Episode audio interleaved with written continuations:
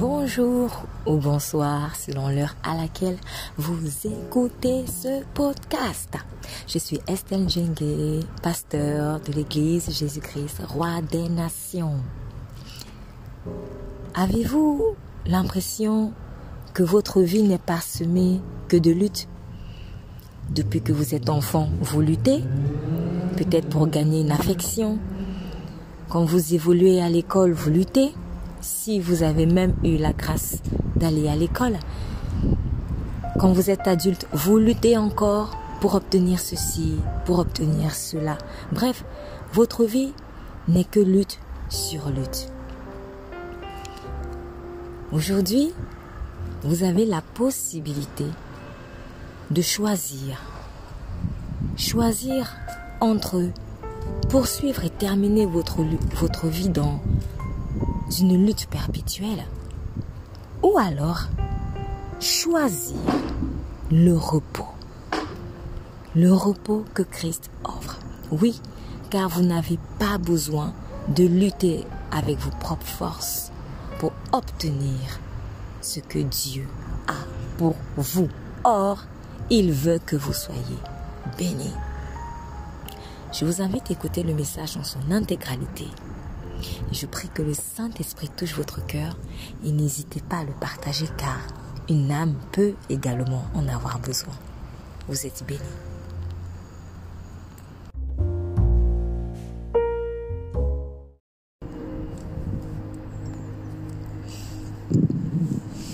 Donc le 11 septembre.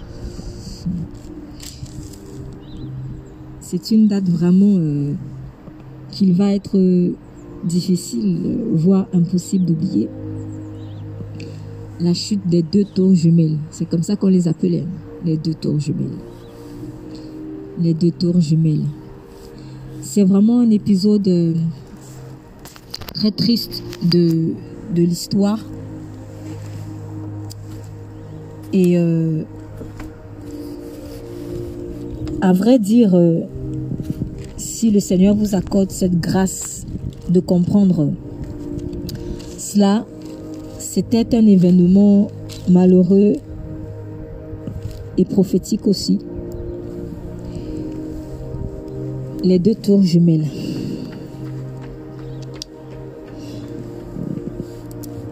J'ai eu à cœur de parler de deux aujourd'hui. J'ai eu à cœur de parler de deux. Alors, ça ne c'est pas de la...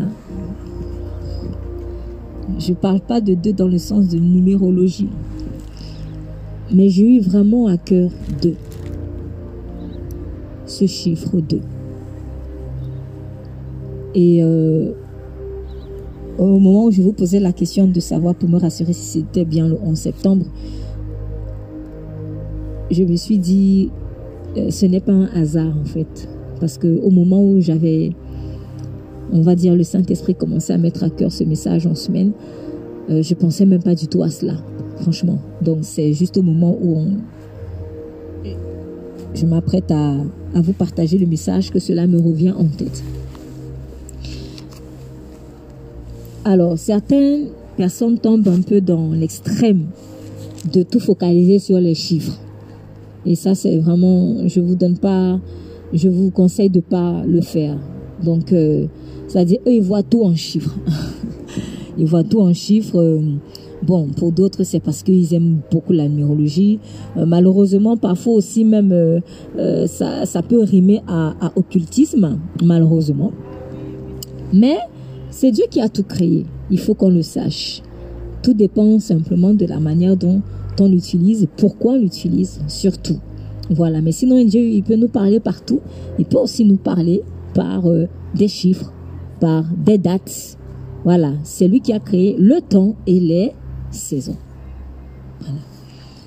Et en vous parlant de deux, on va aller dans le livre de Juge 6.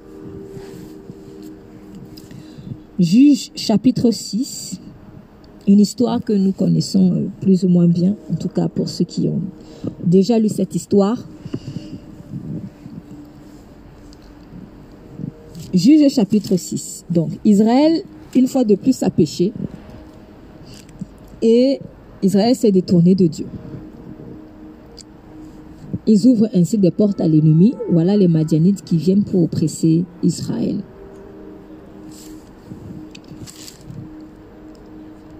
Et il est écrit dans le verset premier, l'Éternel les livra entre les mains des Madianites pendant sept ans. Ça a quand même duré. Pendant sept ans, les Israélites sont sous l'emprise des Madianites. Comme conséquence, il y a eu l'appauvrissement du pays. L'appauvrissement du pays. En parenthèse, pour ceux qui pensent que la pauvreté, ce n'est pas une malédiction, vraiment, c'est faux. La pauvreté fait partie des malédictions, en fait, qui sont venues avec le péché. Alors, l'idée ici n'est pas de tomber maintenant dans l'idolâtrie de l'argent. C'est pas ça l'idée. C'est pas ça le but.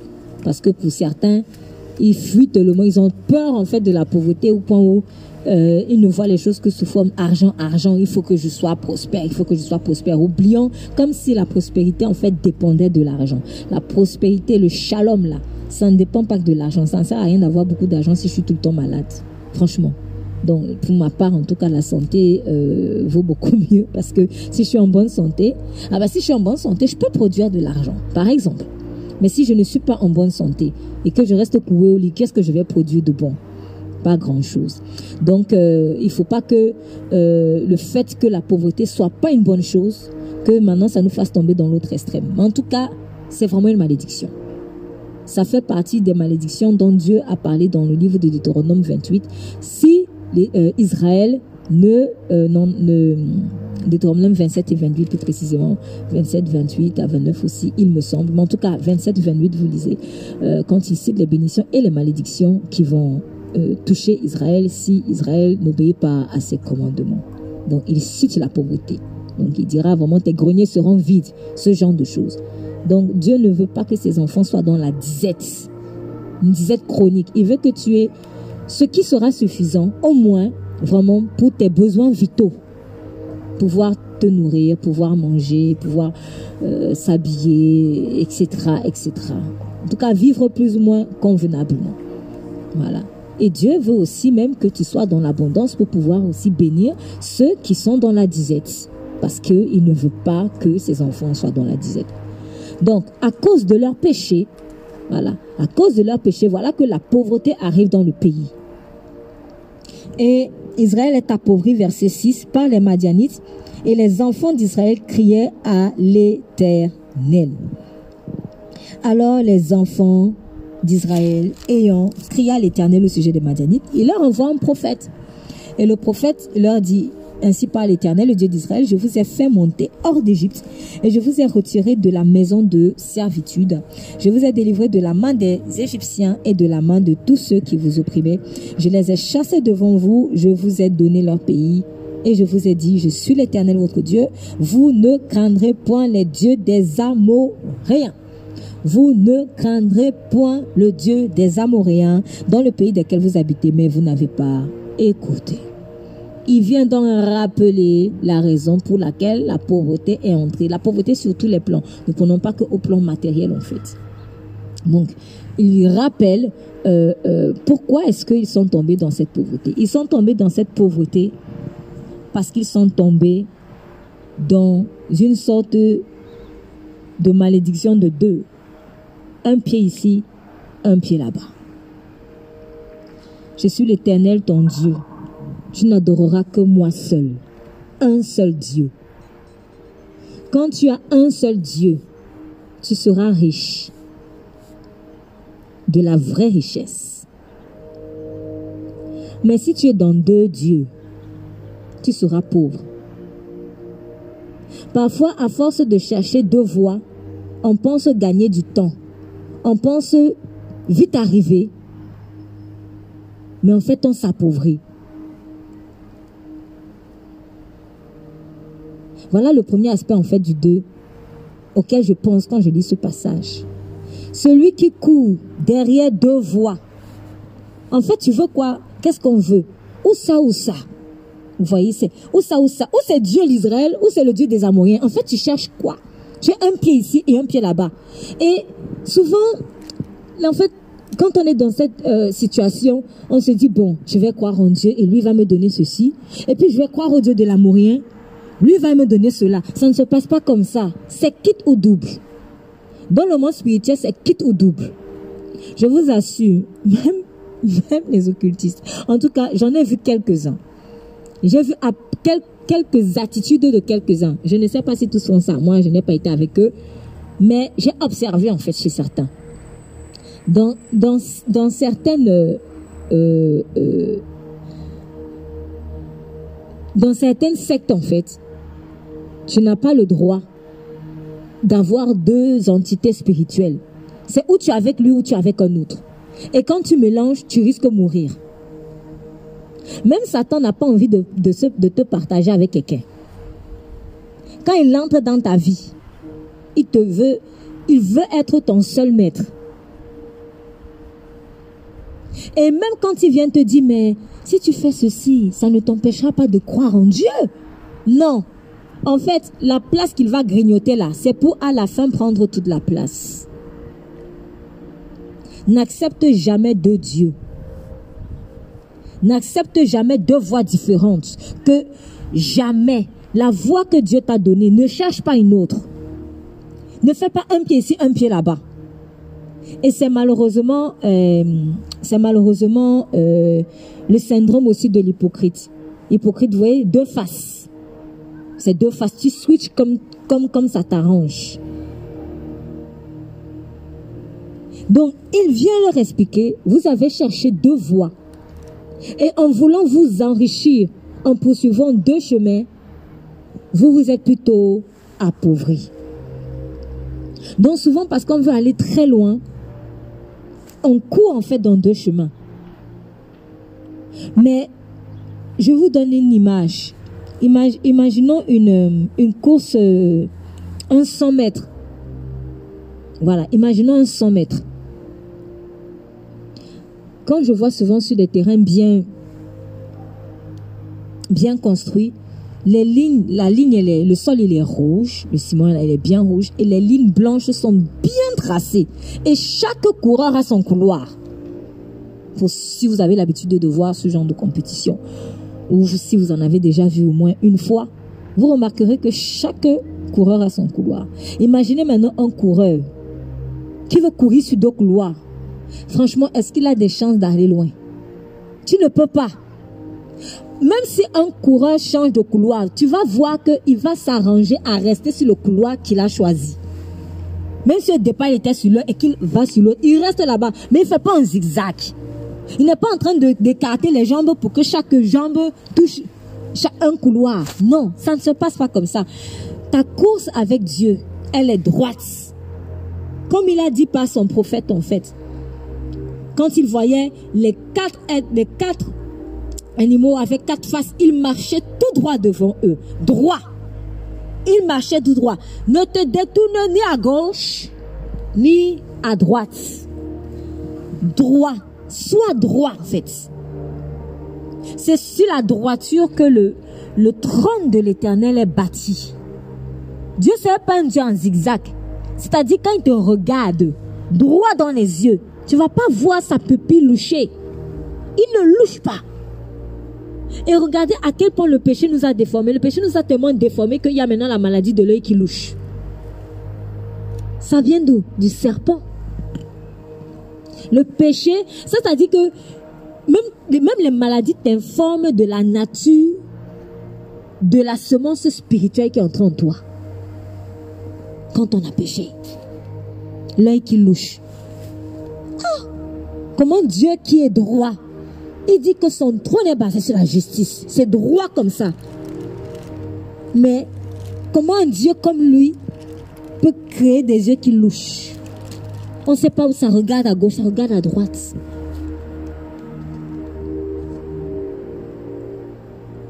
Ça, c'est les conséquences en fait du péché. C'est comme si l'homme, avec le péché, est tombé dans une malédiction, en fait, de loucher ne sait pas regarder droit. Son œil, parfois tu parles à la personne. Vous voyez souvent quand quelqu'un ment. Ou même quand vous Souvenez-vous d'un jour, vous avez menti. vous avez du mal à regarder droit en fait. Vous avez du mal à... Non, c'est vrai, franchement. En tout cas, moi, moi, je le reconnais. Et Seigneur, merci pour son salut. Mais je le reconnais, en fait. C'est-à-dire, on t'a attrapé en train de faire quelque chose. Tu regardes comme ça. C'est pas droit. Soit c'est en haut, soit c'est en bas. Soit c'est à gauche, soit c'est à droite.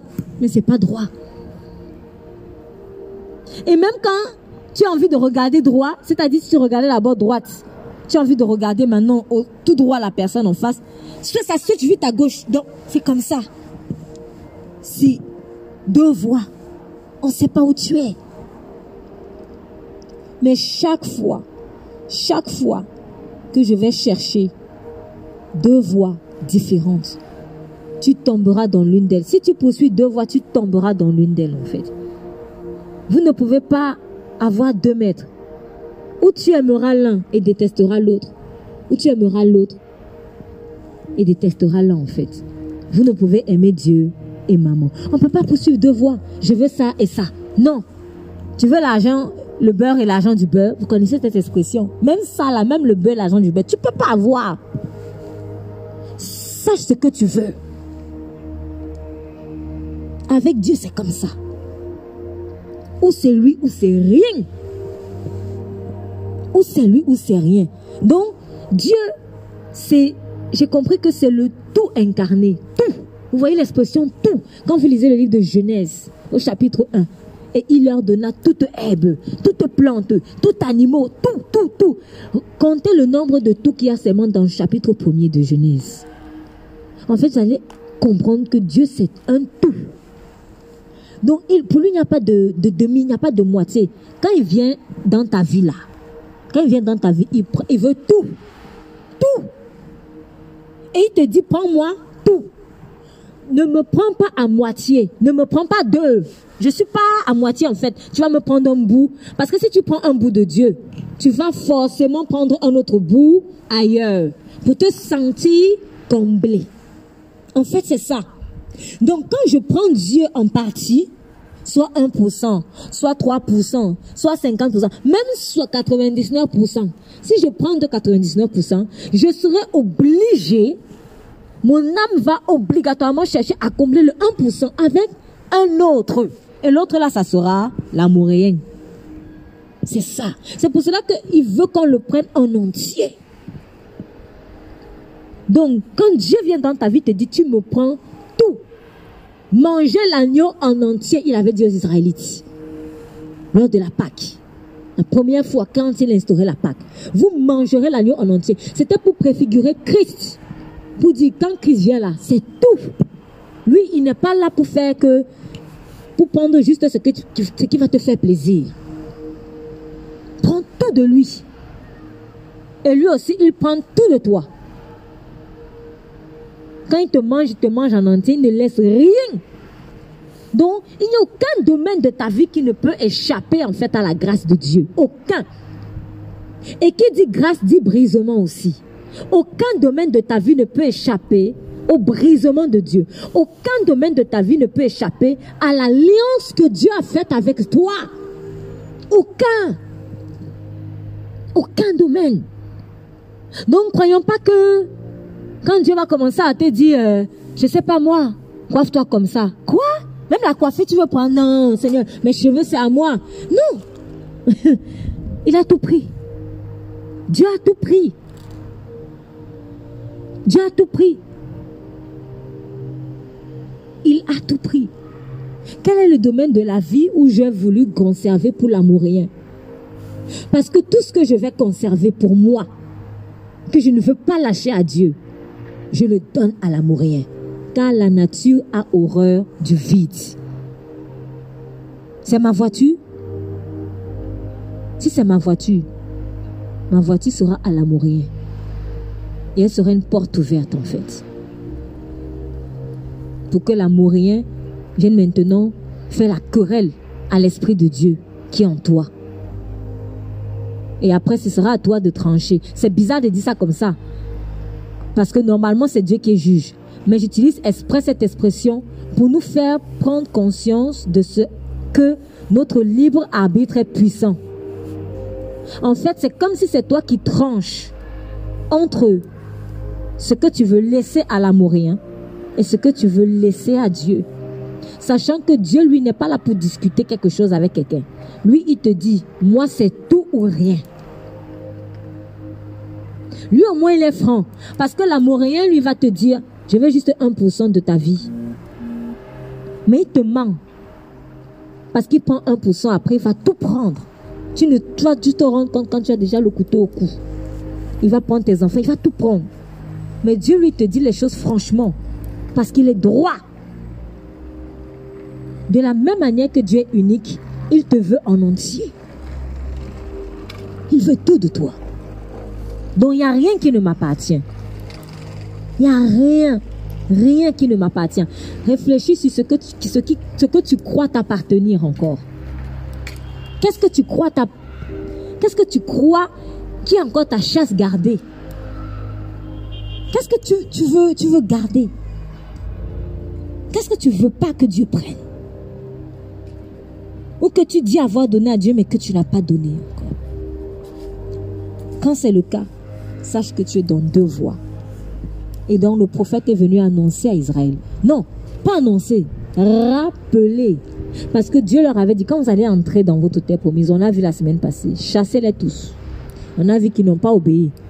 Maintenant, les voilà qui sont en train de leur faire du mal. Mais Dieu avait prévenu. Souvent, quand on commence à crier, on s'étonne. Oh, Seigneur, je ne comprends pas. Mais Dieu, il a prévenu. Il avait dit, si tu ne les chasses pas, ils seront des pointes des épines dans tes yeux et des pointes dans ton côté. Et je te traiterai comme je les ai traités.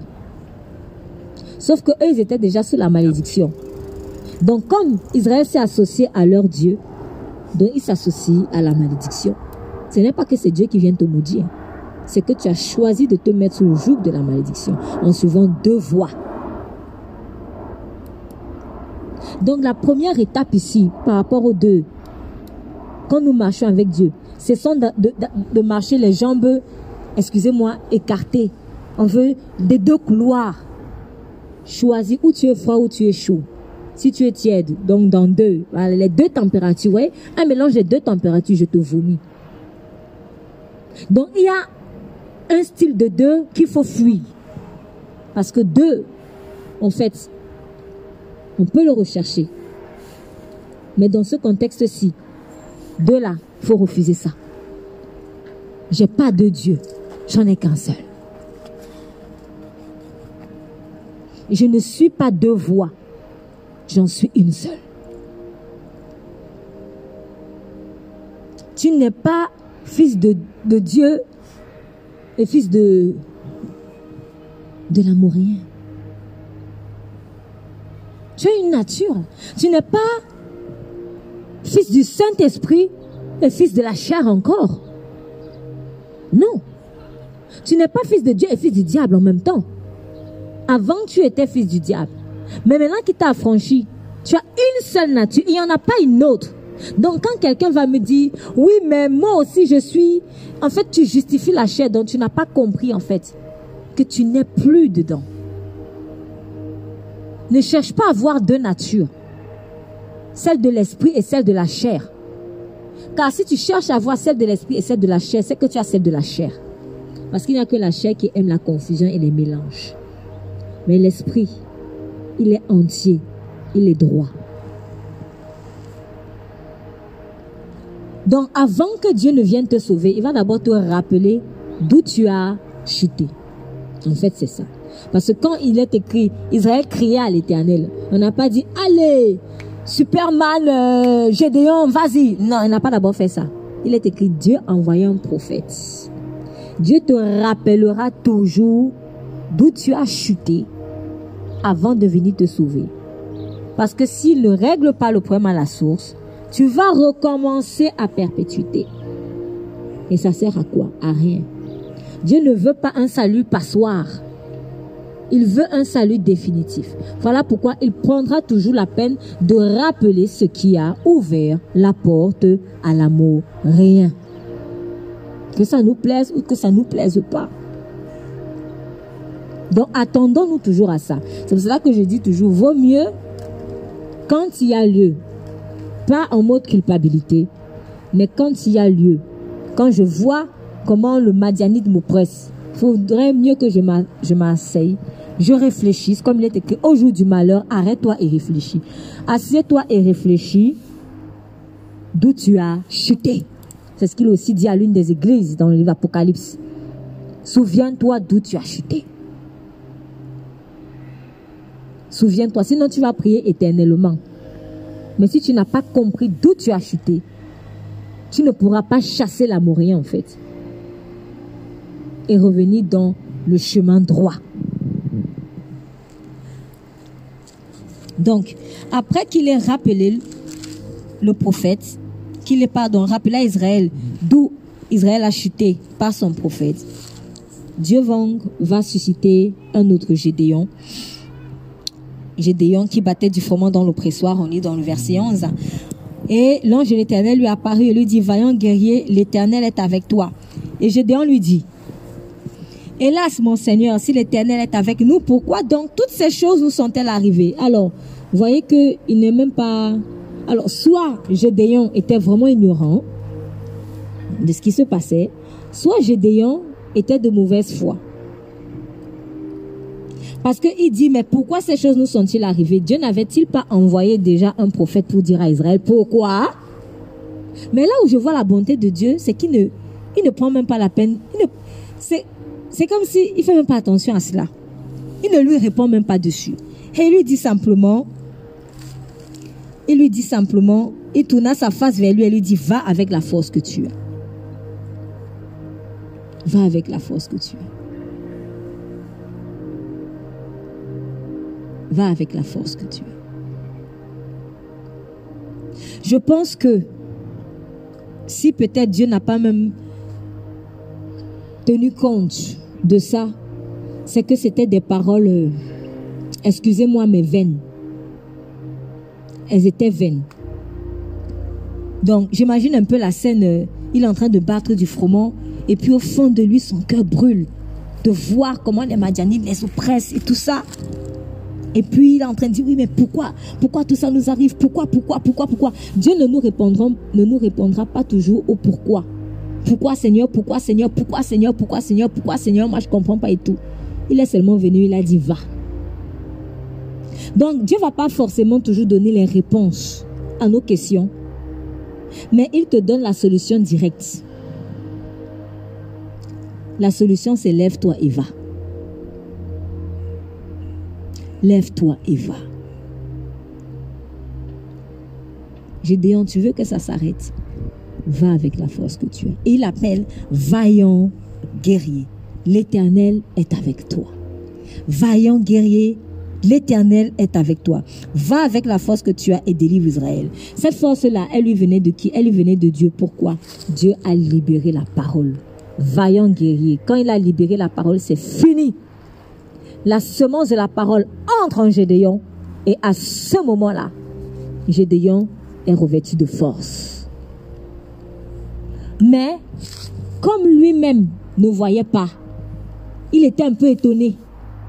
Il était étonné de ce que Dieu lui dise, va avec la force que tu, tu as. Parce qu'il lui dit, Hélas, mon Seigneur, euh, avec quoi je délivrerai Israël Mais avec la force que tu as. Et là, vous voyez encore une autre duplicité. Excusez-moi, une autre duplicité. Comme quoi Dieu utilise vraiment les gens avec ses faiblesses. D'un côté, tu veux la délivrance. Tu veux que ton peuple soit délivré. Voilà ta volonté. Maintenant, Dieu vient t'exaucer. Il te dit, va maintenant délivrer, je te donne la force. Tu dis encore, je vais aller avec quoi? N'est-ce pas toi qui étais en train de ruminer tout à l'heure parce que ton peuple est oppressé? Mais qu'est-ce que tu veux en fait finalement? Qu'est-ce que tu veux En fait, même dans nos désirs, même dans nos prières, quand on prie souvent, on se dit, mais Seigneur, moi je prie, tu ne me réponds pas et tout. Il est écrit dans le livre de Jacques, si tu viens à Dieu, mais que tu as le doute dans le cœur, toi tu vas prier, mais tu as le doute dans le cœur, qu'un homme, qu'un homme ne s'attende même pas à recevoir quelque chose, quelque chose de Dieu en fait. Parce que le doute instaure encore la en fait en toi. Dieu veut t'exaucer, mais il faut que tes prières soient droites, il faut qu'elles soient franches. Et tant que tu es un peu claudiquant, ça va être très compliqué aussi d'être exaucé. Mais dans sa grâce, dans sa grâce, ce que Dieu va faire aussi, c'est d'abord de te restaurer, de restaurer ta duplicité. Parce qu'un soldat claudiquant, c'est un peu compliqué sur le front.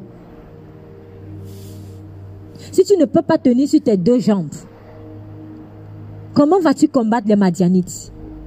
Donc Dieu va te restaurer en fait. Et je ici avait besoin d'être restauré dans la confiance en soi. D'un côté, il y a le feu, l'envie de sauver, l'envie d'aider, de sauver son peuple, d'être libre. En fait, la soif de justice. La soif de justice. Mais d'un autre côté, alors même que Dieu l'a choisi, alors même que Dieu l'a élu, il ne croit pas. Il ne croit pas. Mais qu'est-ce que Gédéon veut à la fin? Mais Dieu, dans sa grâce, il insiste. Va avec la force que tu as. Il continue de proclamer. Et ce qui faisait que justement Gédéon ne voyait pas, n'était même pas conscient de ce que Dieu avait déjà, lui avait déjà donné la force. C'est parce que il voyait tout en mal. Remarquez, verset 15. Avec quoi je vais délivrer? Donc, comme s'il lui faut quelque chose pour délivrer en dehors de Dieu. Voici, mon millier est le plus pauvre en Manassé. Je suis pauvre. Vous voyez? Euh, Je suis le plus petit dans la maison. Négatif, négatif. Que le négativisme. Que le négativisme. Que le négativisme. Quelqu'un qui a soif de justice ne peut pas marcher dans le négativisme. Si je veux vraiment la justice, je ne peux pas être négatif. Parce que négatif signifie non non à ce que je veux, non à ce que Dieu veut aussi, dans la mesure où ce que je veux correspond à ce que Dieu veut. Donc il faut que je sois droite dans mes paroles. C'est la justice que je veux. Ok. Oui, Seigneur. Oui. Je dois dire oui. Il dit, ma, ma famille est la plus petite, est la plus pauvre. Est-ce que c'est avec ta famille que tu vas délivrer Madianite Tu vas nous délivrer des Madianites. On pas, les Madianites n'ont pas besoin de ta famille. Il parle de sa famille. Qui a dit qu'on va avec la famille dans dans la guerre? C'est ridicule. Dieu n'a pas besoin de ta famille, de ton passé. Il n'a pas besoin de ça.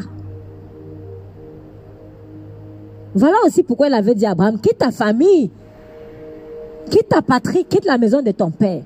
Dieu t'envoie en mission. Et toi, tu vas embarquer la famille là-bas. Et même si tu viens d'une famille pauvre, même dans la famille, il y a l'individualité. Ce n'est pas parce que tout le monde dans ta famille est pauvre que toi tu es pauvre. Ce n'est pas parce que je viens d'une famille de, de, où tout le monde est malade que je suis obligé d'être condamné à être malade. En même temps, il faut qu'on refuse aussi ça. Oui, je veux guérir. Mais tout le temps, tu confesses la maladie. Tu veux guérir, mais tout le temps, tu confesses. Ah, on sait que je suis comme ça. Tout le monde sait que je suis comme ça. C'est-à-dire ton désir est en contradiction avec ce que ta bouche proclame. Deux, deux, deux langues. On dirait, en fait, c'est comme une langue fourchue. Voilà. Vous voyez, la langue du serpent. Le serpent marche comme sa langue est. Observez comment il, il, euh, d'ailleurs ne marche pas, il rampe. Observez comment le serpent rampe. Est-ce que c'est droit? Observez maintenant comment sa langue est. Est-ce qu'elle en a une seule? Voilà. Telle ta langue est, telle ta marche sera. À langue fourchue, marche sinueuse. À langue fourchue, marche sinueuse. À langue double, marche sinueuse. À langue droite, marche droite. Faisons attention en fait avec notre langue. Nous ne sommes pas des fils de serpent, nous sommes des fils de Dieu. Et quand il dit que la lumière soit, la lumière fut. Donc je crée avec ma langue ce que je veux voir je crée. Donc je parle la parole de mon Père. Et mon Père veut la délivrance. Mon Père veut la justice, car son trône est établi sur la justice. À langue fourchue, marche sinueuse, comme le serpent. Mais à langue droite, marche droite. Si ta langue est droite, ta marche avec le Seigneur sera droite aussi. Dieu ne marche pas avec les langues fourchues. Et ce n'est pas lui qui va venir tourner notre langue à chaque fois. Non.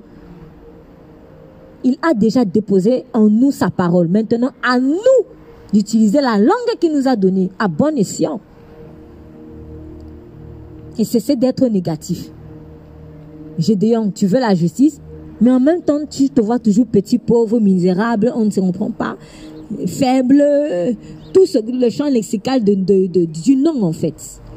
En fait, tout le champ lexical de l'incrédulité. Mais ce qui me plaît, c'est que le Seigneur n'a pas tenu compte de ça. Le Seigneur a persévéré.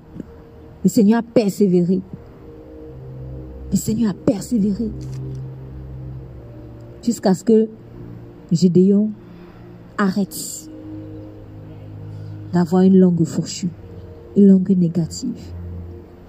Parce que à force de déclarer, de confesser que je suis le plus petit dans ma famille, dans la maison de mon père, mon, mon milieu est ceci, mon milieu est cela, comme si c'était lui qui avait créé Manassé. C'est Dieu qui, a, qui a fait naître Manassé sur cette terre.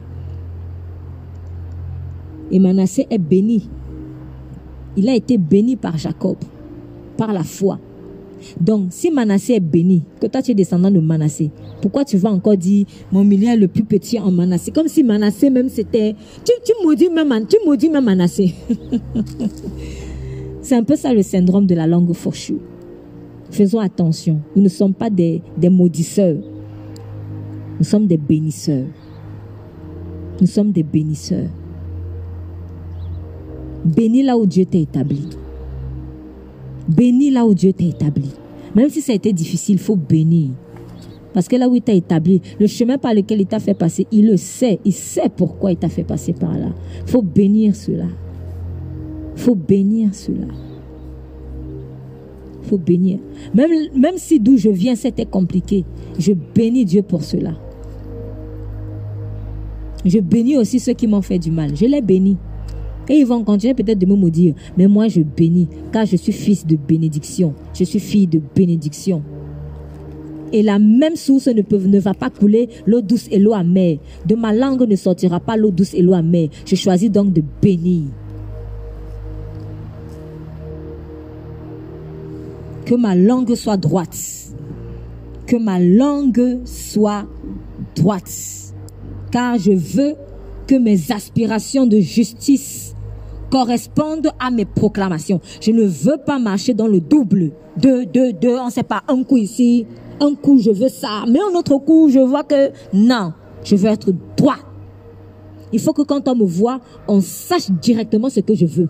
Il faut que quand des gens se mettent peut-être à ma suite, si Dieu m'établit leader, il faut que quand des gens se mettent à ma suite, qu'ils sachent où je vais, de telle sorte que si quelqu'un c'est qu'il ne peut pas avancer, que lui-même se retire vite, qu'il ne soit pas surpris. Mais que si quelqu'un veut avancer, qu'il marche, on fait confiance en des leaders qui savent où ils vont, qui savent ce qu'ils veulent. C'est pour cela qu'on suit Dieu, parce qu'on sait qu'il est stable. Il dit une chose, il ne va pas se rétracter en fait. C'est pour ça qu'on le suit. En tant que fils de lumière, on doit être comme ça. On ne doit pas se défocaliser du but essentiel de notre vie qu'on doit censé savoir. Et qui est Christ? C'est un peu autre chose, hein? c'est Christ. C'est Christ. C'est Christ. C'est Christ.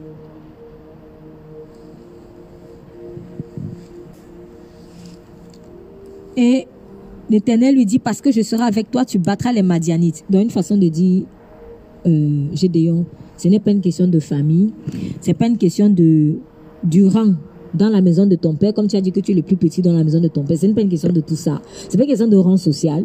C'est pas une question de, de situation financière. C'est pas une question de taille. C'est pas une question de sexe homme-femme. C'est une question de je suis avec toi, je suis pas avec toi. L'essentiel, c'est que moi, je sois avec toi. Si je suis avec toi, j'ai dit, lève-toi, vas-y. Tu as de la force. Je t'en ai donné. Je t'en ai donné. je t'en ai donné. Et Gédéon a eu peur, il a posé une toison à Dieu. Et il lui dit, si j'ai trouvé grâce à tes yeux, donne-moi un signe que c'est toi qui me parles. Ne t'éloigne pas d'ici jusqu'à ce que je revienne auprès de toi et que je t'apporte mon offrande et que je la dépose devant toi. Et il dit, je resterai jusqu'à ce que tu reviennes. Dieu est patient et bon. Gédéon commençait déjà un tout petit peu à se dire, ah, ok, mais, mais bon, bon, je ne suis pas encore trop sûr. Donc, je vais faire quelque chose. Si, si, si, si, si, si. Dieu, il attend. Dieu est patient. Parce qu'il nous aime vraiment. Parce qu'il nous aime vraiment. Et Gédéon rentra, apprêta un chevreau de lait, fit avec un effat de farine des gâteaux sans levain. Il mit la viande dans un panier, le bouillon dans un pot, lui apporta sous le térébinthe et le lui présenta. J'imagine que ça a dû prendre du temps hein, pour préparer tout ça. Imaginez un chevreau et tout ça. Dieu va être très patient avec nous. Pourtant, c'était juste euh, pour Gédéon une façon de se rassurer aussi. C'est une façon de se rassurer. Le temps que tu vas prendre pour gagner en affermissement, le temps que tu vas prendre pour te rassurer, Dieu y patientera. Dieu patientera. Et ça, je trouve ça merveilleux. Dieu patientera tout le temps dont j'ai besoin pour être affermi. Il patientera. Croyons son amour patient. Croyons que Dieu est patient avec nous. Oui, il n'y a plus beaucoup de temps. Christ revient bientôt. Mais ça n'enlèvera en rien la grande patience de Dieu à son égard pour nous. Dieu sera patient avec toi. Parce que l'amour de Dieu est patient. Parce qu'il t'aime vraiment. Dieu est très patient. Dieu est très patient. Et l'ange de Dieu lui dit, prends la viande et les gâteaux sans levain, dépose-les sur ce rocher, répands le bouillon et fit ainsi. Et l'ange de l'Éternel avança le bout du bâton qu'il avait en sa main et toucha la chair et les gâteaux sans levain. Le feu monta du rocher, consuma la chair et les gâteaux sans levain, et l'ange de l'Éternel disparut à ses yeux.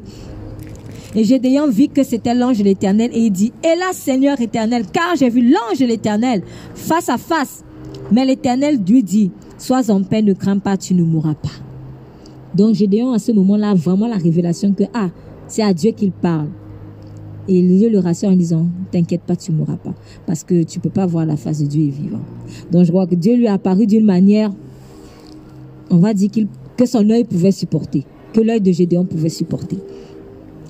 Et Gédéon bâtit là un hôtel à l'Éternel et l'appela Jéhovah Shalom, l'Éternel paix, parce qu'il voulait la paix justement. C'était ça l'enjeu du combat avec les Madianites, que la paix revienne en Israël. Justement, quand il n'y a pas la paix, quand il n'y a pas la paix, vous allez toujours la pauvreté. C'est pour cela que les guerres s'accompagnent toujours de pauvreté en fait.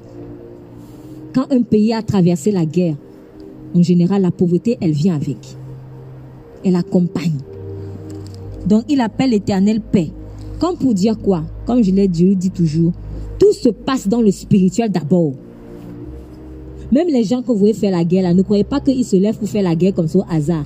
Ils ont d'abord établi des hôtels dans le spirituel à des entités.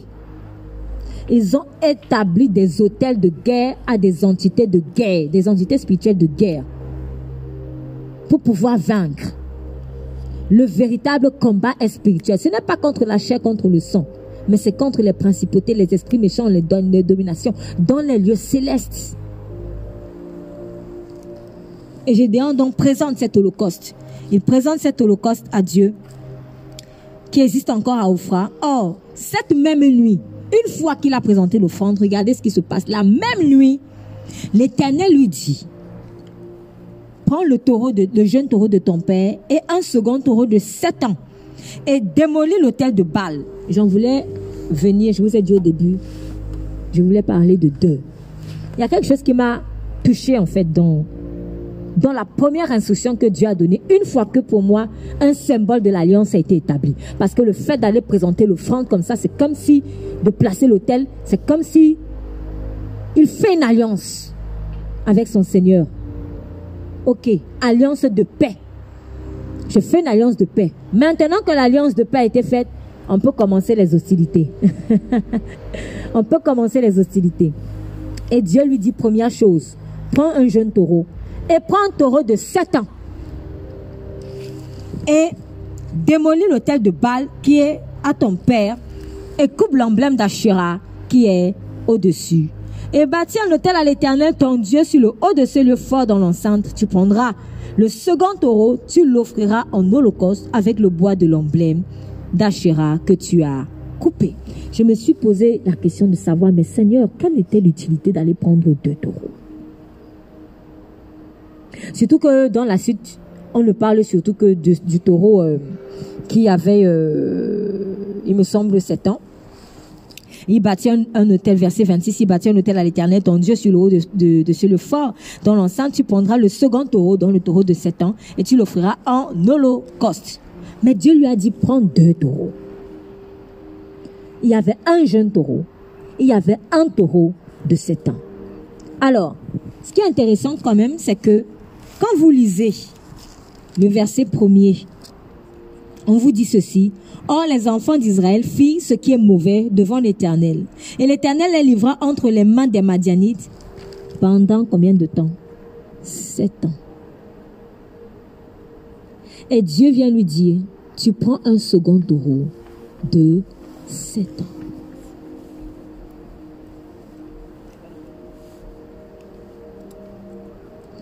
Ce taureau-là, c'était le taureau du sacrifice pour anéantir les Madianites. Or, Dieu avait appelé Gédéon à anéantir les Madianites et délivrer Israël. Ce taureau était le taureau de l'anéantissement des ténèbres et c'était donc le taureau de l'appel de Gédéon. Je reprends. C'était donc le taureau de l'appel de Gédéon. C'était le taureau de l'appel de Gédéon.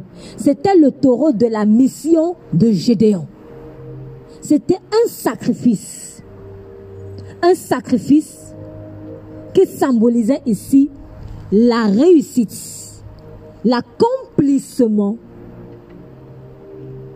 de ce que Christ a fait à la croix déjà. Abolir les ténèbres, la délivrance. Mais alors, le jeune taureau, à quoi sert-il? Le premier. Pour comprendre le premier, il y a un texte qui m'a été inspiré. Qu'on lit tous les jours ensemble. Enfin, pas tous les jours, mais tout le temps. Ces derniers temps, en tout cas, on l'a lu plein de fois. Ésaïe chapitre 6. On va faire un crochet sur le livre d'Ésaïe, chapitre 6. Ésaïe chapitre 6, je demande la lecture s'il vous plaît. Ésaïe chapitre 6.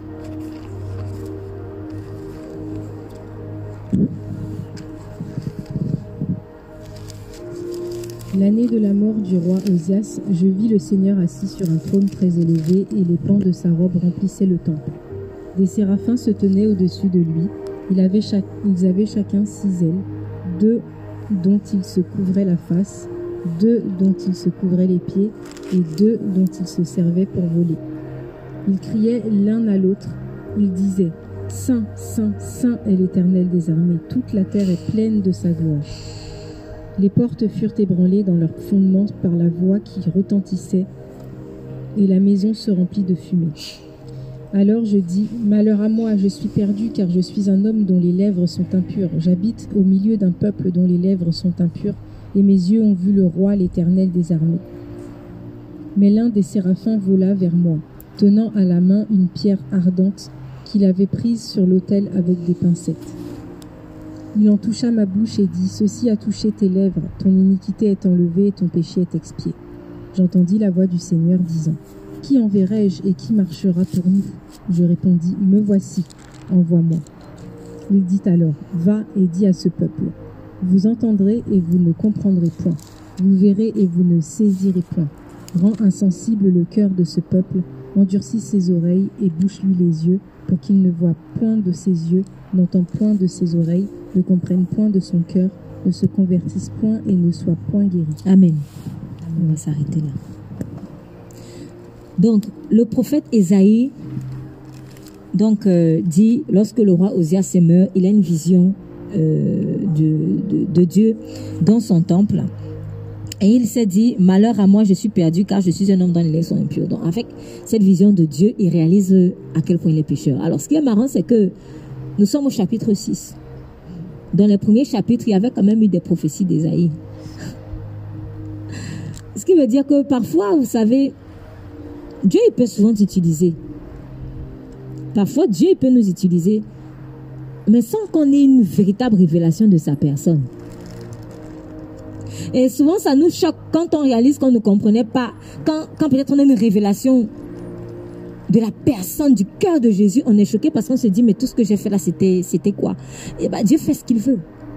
Moi, personnellement, même avant de connaître que je savais que j'étais bien utilisé par lui. mais ça a été aussi, ça a failli être une occasion de chute. Ça a failli être une occasion de chute pour moi parce que ça m'a fait croire que j'étais dans la bonne voie. Et c'est un peu ça le religieux. Le religieux croit que comme Dieu l'a utilisé, il est sauvé. Non, on n'est pas sauvé parce que Dieu nous a utilisés. Ah bah sinon Satan, on va aussi dire que Satan est sauvé. Mais Dieu se sert de Satan tous les jours. malgré lui, malgré lui, Satan est un instrument de Dieu pour notre bénédiction. Ah oui, malgré lui, Satan est un instrument de Dieu pour nous bénir. C'est pour cela qu'il a la rage. C'est pour cela qu'il a la rage. Pourquoi? Parce que ce que lui fait faire aux gens, lui, dans la mentalité de Satan, c'est utilise la personne comme une chaussette et jette-la après. Mais en fait, il se rend compte que tous les jours, c'est lui qui est utilisé sans même avoir l'espoir d'un jour d'être sauvé. il sait qu'il est condamné. Ce que tu fais aux autres là, c'est ce que toi-même tu bois. Il se sert des hommes pour ses propres intérêts. Il a voulu se servir de Dieu pour ses propres intérêts, sauf que c'est maintenant sa condamnation. Tu vas être l'instrument de sanctification de mes enfants. Allez, attaque. On va voir comment ils vont saisir au combat. Après, en fait, Satan, il est comme... Euh, excusez-moi, je, le nom m'échappe, mais vous voyez les gens qui s'entraînent pour la boxe là. Il y a un, un, sorte de, de, gros sac. Un punching ball, c'est ça? Punching ball, voilà. C'est pour s'entraîner. Donc c'était c'est un punching ball, je sais pas, je prononce bien ou pas, je sais pas. Bref, vous allez m'excuser hein, pour ceux qui écoutent l'enregistrement. C'est un punching ball, punching ball, punching ball. c'est ça, le diable, il est ça. Il exerce même au combat. Je vous encourage toujours à visualiser les passages bibliques comme vous les voyez. Donc, quand on dit il exerce même au combat, mais imagine-toi en train peut-être de donner des coups de poing comme en boxe. Et puis tu as ton punching ball là qui, qui, qui est Satan. Mais il ne restera que punching ball. Après, on va brûler. parce que c'est ce qu'il a voulu faire. L'épée par laquelle tu as voulu Dieu, c'est pas ça que tu mourras toi-même. Donc, Esaïe avait déjà été utilisé par Dieu. Et là, il réalise que, mince, mes lèvres sont impures. Mes lèvres sont impures. Et en plus, je vis au milieu d'un peuple impur. Et à ce moment-là, on voit encore l'amour de Dieu. Une fois qu'il a réalisé ça. Parce que c'est ça le but. Confesse seulement. Reconnais seulement. Allez, le séraphin est venu et le séraphin a purifié sa bouche. Pourquoi? Parce qu'il était appelé à être messager de Dieu. Tu es prophète de Dieu, tu peux pas avoir la bouche, euh, voilà, tu peux pas avoir la langue fourchue. Je peux pas être prophète de Dieu, avoir une langue fourchue. Je peux pas être un instrument de Dieu pour parler aux gens et avoir une langue fourchue. Une langue mauvaise, négative, critiqueuse. Bref, tout ce que vous voulez que la langue fait. Je peux pas. Ma langue a besoin d'être sanctifiée. Si Dieu m'a utilisé par grâce à un moment donné, que sa gloire soit, que toute la gloire lui revienne. Mais cela ne veut pas dire que j'étais déjà arrivé. Ça ne veut pas dire que j'étais déjà arrivé. Si Dieu est capable d'utiliser Satan pour bénir des gens, malgré lui, à plus forte raison, moi, qui ne suis pas Satan. S'il est capable d'utiliser le mal en personne pour faire du bien à quelqu'un, à plus forte raison, moi, oui, j'ai des péchés, mais je suis pas quand même Satan. Alors pourquoi je vais être étonné le jour où Dieu va me dire que mes lèvres sont impures? Oui, j'ai des lèvres impures. C'est pas parce que j'avais prophétisé tel jour. Ou que je sais pas quel espoir que j'ai accompli avec lui. En au sixième chapitre d'Ésaïe, il y a cinq chapitres avant. Dans ces cinq chapitres-là, Ésaïe avait déjà été utilisé. Il n'y a rien de nouveau sous le soleil. Et une fois qu'il reconnaît, en fait, une fois qu'il reconnaît, aussitôt Dieu est venu purifier. Parce que c'est tout ce que Dieu attend. C'est pas comme si Dieu ignorait que Esaïe avait des lèvres impures. Il n'a pas fait, oh purée, oh je savais pas. Non, il le savait. Il savait que quand il utilisait, il était déjà avec une langue fouchée. Il le savait. Mais c'est la grâce. C'est la grâce. C'est la grâce. Dieu m'utilise par grâce. Pas parce que je suis mieux qu'un tel. Je peux me mettre pire que quelqu'un. Ah ben, je reprends encore l'exemple de Satan. Le cas de Satan est pire que le mien. Parce que lui, au moins, il est déjà condamné. Moi, même si je ne suis même pas sauvé, mais je suis pas, tant que je ne suis pas encore mort, j'ai encore la possibilité d'être sauvé. Mais si Dieu peut utiliser quelqu'un pire que moi, comme Satan, comme un instrument pour manifester sa gloire et me faire du bien, ah ben, Dieu aussi peut m'utiliser pour être un instrument de, de, de, bénédiction pour quelqu'un et je peux même pire que la personne. Ah oui, c'est pour ça que nous devons être humbles. C'est pour ça que nous devons être humbles. Donc, une fois qu'il a reconnu, aussitôt, Dieu n'a pas fait de procès. Dieu ne l'a pas condamné. Il est venu simplement purifier sa bouche. Et il toucha sa bouche et maintenant il dit, maintenant ceci a touché tes lèvres, ton iniquité est ôtée. Voilà. Ton iniquité est ôtée, ton péché est expié. Puis j'entendis la voix du Seigneur qui disait, qui en veut je et qui sera mon messager. Remarquez, Esaïe était déjà messager de Dieu. Hein. Mais Dieu lui pose la question, pose la question. En fait, il pose la question comme s'il y avait quelqu'un d'autre en dehors des Aïe et des anges. Oh, c'est pas les anges qui, c'était pas destiné aux anges. C'est pas destiné aux gens. Dieu fait souvent des choses. C'est pour voir notre réaction, Il n'y avait pas quelqu'un d'autre en dehors des Aïe. Bon, après, ça ne nous est pas précisé. On nous dit juste qu'il y avait Dieu, les séraphins et Esaïe. Bon, là, je ne sais pas s'il y avait quelqu'un d'autre, mais on ne le dit pas. Mais Dieu dit quand même, qui en je le séraphin, lui, il est censé être au poste là, aux côtés de Dieu, là. Dieu s'adressait à Isaïe, en fait. Et remarquez que aussitôt qu'il a purifié Isaïe, aussitôt il donne l'appel pour la mission. Aussitôt que Dieu te purifie, aussitôt il donne l'appel pour la mission. Ce qui veut dire que quand je crois que je suis sauvé et que je peux rester à la plage, je n'ai rien compris. Rien. Parce que le salut en Christ implique le service. Tu ne peux pas être un chrétien soi-disant né de nouveau et fuir le service. Parce que aussitôt que tu es né de nouveau, aussitôt le service est là. Ça va ensemble. Voilà donc l'autre aspect du deux que je voulais aborder aujourd'hui. Ça va toujours ensemble. Sinon, tu n'es pas en Christ. Je suis désolé. C'est pour cela qu'il va chasser. C'est pour cela qu'il a dit qu'il va chasser le, le, serviteur qui était méchant et paresseux. Il n'a pas dit à cette personne-là que tu n'es pas né de nouveau, je vais te, je vais te chasser. Il n'a pas dit cela. Il a simplement dit méchant et paresseux serviteur. C'était des gens qui étaient déjà censés connaître le maître.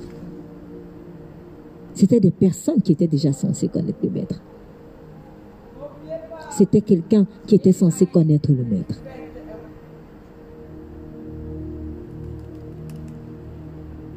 Le jour où tu étais purifié de ton iniquité, ce jour-là, tu as accepté le service aussi. En tout cas, tu es censé avoir accepté parce que Dieu a quand même demandé. Mais en fait, ça va de père. Ça va de père. C'est pour cela qu'il dit dans Ésaïe, dans, pardon, dans Jérémie, chapitre 1er, au verset 5. Quand tu étais dans le, le sein de ta mère, je te connaissais. Jérémie 1, verset 5. Je te connaissais. Je t'avais consacré. Je t'avais établi prophète des nations. Ce n'est pas le jour où on est venu te verser l'huile.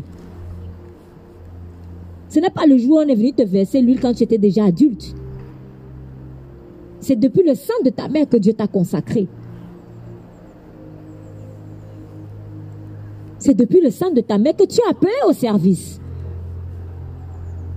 Il faut réaliser ça. Donc je ne peux pas dire oui, je suis chrétien, je connais Jésus et puis je vis ma vie où je veux le servir à ma manière. Oui, bon, je vais évangéliser de temps en temps et puis je reste comme ça. Non. Non, non, Dieu, c'est pas un Dieu de médiocrité. C'est pas un Dieu de médiocrité, c'est depuis le sang de ta mère. Il faut comprendre ça. Donc, le service ne vient pas après. Le service là existe déjà avant que tu ne sortes du ventre de ta maman. C'était déjà là. C'est pour cela que quand je ne suis pas dans le service qu'il a prévu pour moi, je serai double.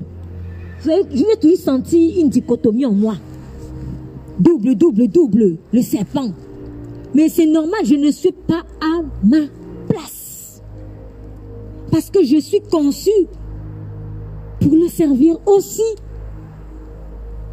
Je suis pas venu sur terre pour quelqu'un, pour accompagner quelqu'un ou pour vivre ma vie. Je suis pas venu sur terre pour ça. Et c'était donc le premier taureau de Gédéon. C'était ça. En fait, le premier taureau de Gédéon correspond à la purification. Le second taureau correspond à la mission.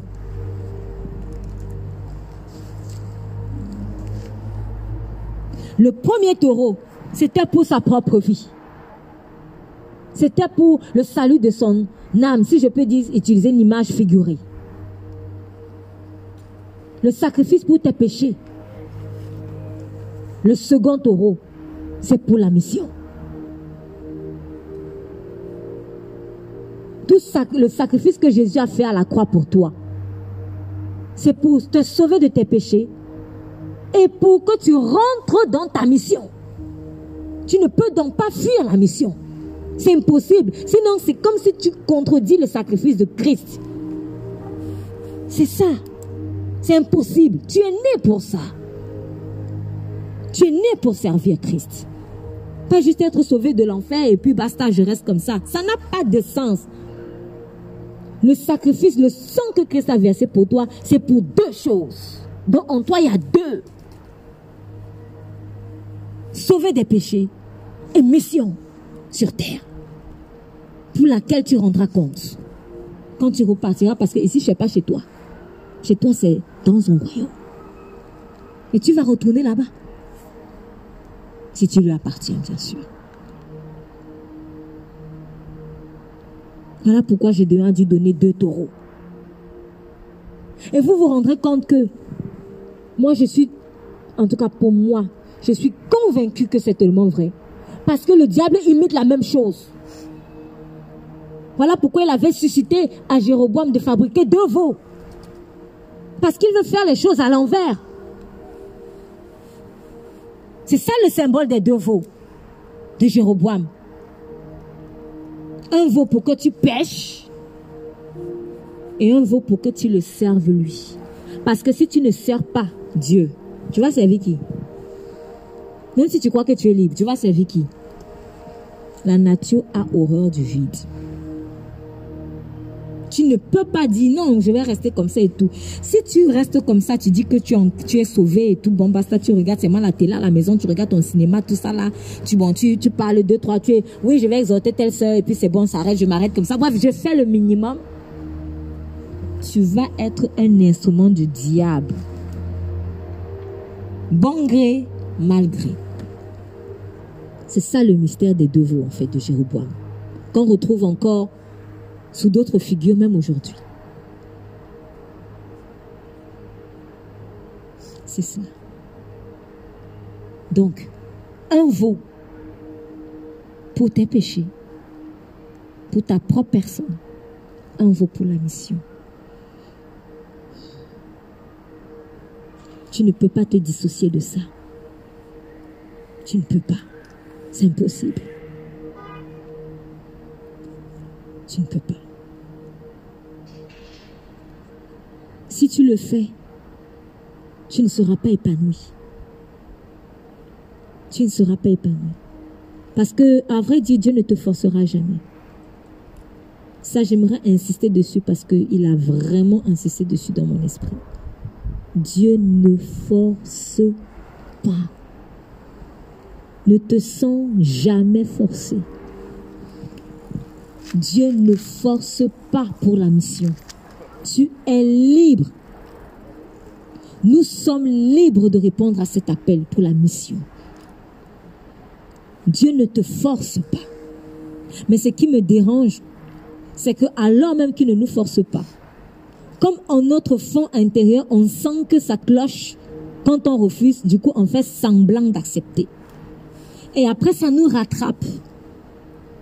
Mais franchement, Dieu préfère qu'on soit droit avec lui. Je ne veux pas. Si tu ne veux pas, il va te laisser. À un moment donné, il va te laisser. Parce que Dieu ne force pas. Il y a beaucoup qui acceptent Christ. Bon, soi-disant. Mais c'est juste pour se marier et faire leurs enfants. C'est tout. Hein. Dieu ne force pas. Et j'ai vu comment Dieu a lâché prise. Il continue de les bénir tous les jours. Il continue parce qu'il est fidèle. Mais il a cessé de les forcer ou alors de, de crier, s'il te plaît, viens me servir. Il a cessé parce qu'ils ont fait un choix. Nous faisons des choix. Mais quand on fait des choix, faisons des choix francs. Faisons des choix francs. Ne soyons pas doubles. Ça, c'est un mauvais deux. C'est un deux qui ne marchera pas. Ne soyons pas doubles. Soyons francs. Quand on lit Juge chapitre 6, quand on lit Juge chapitre 6, chapitre 7 plutôt, pardonnez-moi, chapitre 7. On va lire à partir du verset premier jusqu'au verset 3. Je demande la lecture. Verset premier jusqu'au verset 3. Merci. Jérubal, c'est-à-dire Gédéon, et tout le peuple qui était avec lui se levèrent de bon matin et installèrent leur camp près de la source de Harod. Le camp de Madian se trouvait au nord de Gédéon,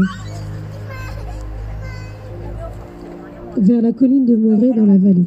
L'Éternel dit à Gédéon, le peuple que tu as avec toi est trop nombreux pour que je livre Madian entre ses mains. Il pourrait en tirer la gloire, en tirer gloire à mes dépens et dire, c'est ma main qui m'a délivré. Proclame donc le message suivant aux oreilles du peuple. Que celui qui a peur et tremble retourne chez lui et quitte la région montagneuse de Galaad. Il y eut 22 000 hommes du peuple qui retournèrent chez eux et il en resta 10 000. Amen. Amen. Ce n'est pas en plus la première fois que le Seigneur le dit. Ce n'est pas la première fois en fait qu'on voit un texte comme ça. Mais ici c'est assez clair. Donc il dit, Maintenant donc, publie aux oreilles du peuple et qu'on dise que celui qui est timide et qui a peur s'en retourne et s'éloigne librement de la montagne de Galate. Nous allons en guerre. Je vous assure, Dieu ne force pas. Il dit, si tu es timide, tu as peur, retourne. Retourne librement. Quand il dit librement, c'est parce qu'au fond, il y en avait qui avaient peur. Il se disait, je vais pas montrer que j'ai peur. Bon, je fais genre, je suis courageux, quoi. Non, ça ne sert à rien. Dieu n'aime pas ça. Ça ne sert à rien. Et le danger de ça, c'est quoi? Le danger de ça, c'est que, comme tu as peur, tu pourras pas être efficacement utilisé entre ses mains. Parce que celui qui se laisse gagner par la peur, il va se retrouver en train de marquer les buts dans son propre camp. Parce que la peur, c'est la foi en Satan. Oh, si j'ai foi en Satan, je serai dans l'instrument de Satan en fait. C'est comme ça. Hein? C'est pour ça que vous avez toujours remarqué que quand vous marchez dans la peur, vous faites des choses même que vous n'avez pas voulu faire. C'est parce que quand tu as peur, tu commences à être esclave de Satan. Celui en qui tu places ta foi, c'est celui qui va t'utiliser. C'est celui-là qui va t'utiliser. Ailleurs aux Israélites, il avait dit que celui qui a peur s'en retourne de peur que son incrédulité, en fait, ne fasse fondre le reste du peuple.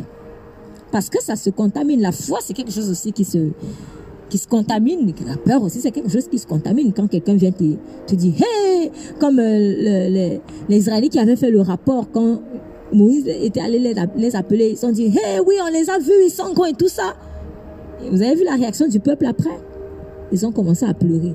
L'incrédulité, ça se contamine. La foi aussi, ça se contamine. S'ils avaient fait un bon rapport en disant ils sont grands, mais on va y arriver, je pense que la réaction du peuple aurait été différente. C'est ça.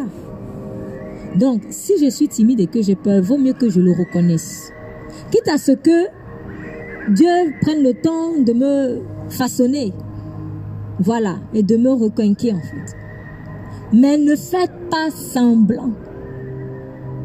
Dieu n'est pas un forceur. Dieu n'est pas un forceur. Franchement, si bénir des païens, ce n'est pas toi qui ne vas pas bénir parce que tu n'as pas voulu. Sauf que, et franchement, il faut pas. C'est aussi la vérité, c'est que c'est dommage. C'est dommage. C'est dommage d'avoir peur, c'est dommage d'être timide parce que c'est pas la foi que nous sommes venus à lui. Donc, alors, pourquoi ne pas continuer dans la foi pour répondre à l'appel? C'est juste ça. Mais Dieu ne force pas. Et si vous commencez à marcher dans le forcing, dans la contrainte, alors qu'au fond vous avez peur, vous allez devenir des instruments de Satan malgré vous. Et ça va, vous allez, excusez-moi de l'expression, mais vous allez comme, euh, bon, je vais pas dire, vous allez exploser à un moment donné comme une bouteille de champagne. Parce qu'au fond, vous n'étiez pas vrai, en fait. Au fond, ce n'était pas vous. Vous, vous, vous, êtes, vous avez été forcé. Vous vous êtes forcé, en fait. Mais personne ne vous a forcé. Personne. Faut pas se forcer dans la vie. Excusez-moi, c'est un peu comme un viol, du coup. Vous avez violé votre propre libre arbitre. Mais le libre arbitre, c'est pour toi. Dieu ne peut pas violer ça. Même Satan ne peut pas violer ça. C'est toi qui choisis. On fait des choix. On fait des choix. Donc, rendons nos services à nous-mêmes et soyons droits et francs. Je ne peux pas. Ou je ne veux pas. Ou je ne veux pas. Quitte à ce que je me mette, je ne sais pas moi, euh, dans un coin d'abord et après que peut-être je supplie Dieu de, transformer maintenant mon cœur. Mais il faut être vrai. Donc que celui qui est timide et qui a peur le reconnaisse et s'en retourne librement. Ne forcez pas. Il a dit où tu es froid ou tu es chaud. C'est le vomi qu'il, c'est pardon, c'est le tiers de qu'il vomit. Donc si tu es froid, vaut mieux dire en fait je suis froide. Je veux pas. C'est pas, pas, pas la guerre. C'est celui qui se force qui justement, il fait la guerre en fait. Il se fait la guerre et il se fait du mal. Il se fait du mal. Et du coup, même si peut-être beaucoup vont critiquer aussi ces personnes qui ont été timides et qui ont peur. Mais franchement, je vais saluer leur franchise par rapport à l'hypocrite. Pourquoi? Parce qu'on vous dit, et 22 000 hommes d'entre le peuple s'en retournaient, il en resta 10 000. Vous vous rendez compte? Il y avait donc à peu près 32 000 personnes. Imaginez. Vous imaginez? Parfois, vous voyez une grosse foule là, vous croyez que... Ce sont des gens. Mais c'est vide. La plupart avaient peur. Mais c'était donc pas une armée. C'était pas une armée. Dieu ne veut pas du bling-bling. Dieu ne veut pas du show. Dieu ne veut pas du show. Il ne veut pas du bling-bling. Il n'a pas besoin de ça. Il veut des gens vrais, des gens sincères. À quoi ça me sert d'avoir 32 000 personnes si la majeure partie, c'est... Ils sont pas là. Vous êtes là sans être là. C'est ça. Donc il n'y a rien que Dieu ne puisse faire quand il n'y a pas la franchise en fait. Il n'y a rien. Il n'y a rien. Et franchement, il faut le reconnaître. Parce que je le répète et je répéterai toujours, c'est ça qui a tué Judas. C'est ça qui a tué Judas. Le manque de franchise. C'est ça qui l'a tué. Je prends un exemple. Vous voyez dans les évangiles, on vous dit, quand il a dit, quand Jésus a dit que, que celui qui ne mange ma chair, celui qui ne boit mon sang ne peut être digne de moi, un bon nombre de ses disciples se sont séparés de lui. C'est écrit. Beaucoup sont partis, si vous vous souvenez. Et après, Jésus leur a dit, et vous, ne partez-vous pas? Et c'est à ce moment-là que Simon-Pierre a dit, Seigneur, à qui irions-nous Tu as les paroles de la vie éternelle. Or, parmi ces personnes, Judas était aussi là, il était resté. Judas était resté. Mais maintenant, Judas, lui, n'était pas franc. On le voit après. Il n'était pas franc, il est resté. Donc, il a fait genre, je crois. Alors qu'au fond, il avait peur. Au fond, il n'avait pas la foi. Au fond, il était double. Il cherchait deux choses. La gloire et Jésus lui-même. Enfin, on ne sait pas trop, je ne sais pas si c'est vraiment... Mais c'est bizarre, il cherchait, voilà, il marchait sur deux fronts, quoi. Et quand maintenant, à cause de cette duplicité, il a péché, il a commis une erreur, c'était de trop pour lui. Parce que tant que je suis dans le double, je vais passer mon temps à commettre des erreurs, en fait. Mais c'est normal. En fait, c'est même pas juste quand on est dans le tant qu'on est pécheur, on va commettre des erreurs. Ça, faut qu'on se mette ça dans la tête. Tant qu'on on est fragile, on va commettre des erreurs. Dieu, on est en processus de sanctification. On n'est pas parfait. On est en processus de sanctification. Donc, Judas maintenant, lui, il, croit, il pensait, il voulait jouer les dieux. Et finalement, il se retrouve en train de trahir Jésus comme ça. Aussi gravement. Donc, ça a été un peu la... C'était trop grave pour lui. Il a estimé que non, c'était trop grave. Et à cause de cette culpabilité-là, il, est, il a commis l'acte fatal. Donc, point de non-retour. Alors, moi maintenant, peut-être que certains ne seront pas d'accord, mais personnellement, franchement, j'aurais préféré, je vais, je plutôt poser la question, entre être dans la position de celui qui est double jusqu'au bout, et à cause de cette duplicité-là, il se retrouve en train de commettre malheureusement l'acte fatal, et être dans la position de celui qui s'était retiré avant, depuis, disant moi je ne peux pas continuer. Personnellement, j'aurais préféré, à ce, si j'avais à choisir, j'aurais préféré être dans la position de celui qui s'était retiré depuis avant. Pourquoi? Parce que celui qui avait, qui s'est retiré avant, lui au moins il ne s'est pas suicidé. Parce que ce sont les mêmes personnes qui ont crucifié Christ, pour beaucoup, qui faisaient partie des 3000 âmes que Pierre, à qui Pierre a prêché l'évangile et qui ont été sauvés.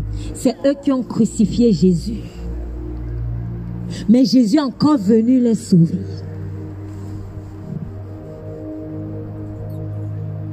Est-ce que vous voyez? Depuis le début, ils se sont dit non, moi je pars. Ils sont restés. Jésus a continué d'aller à la croix.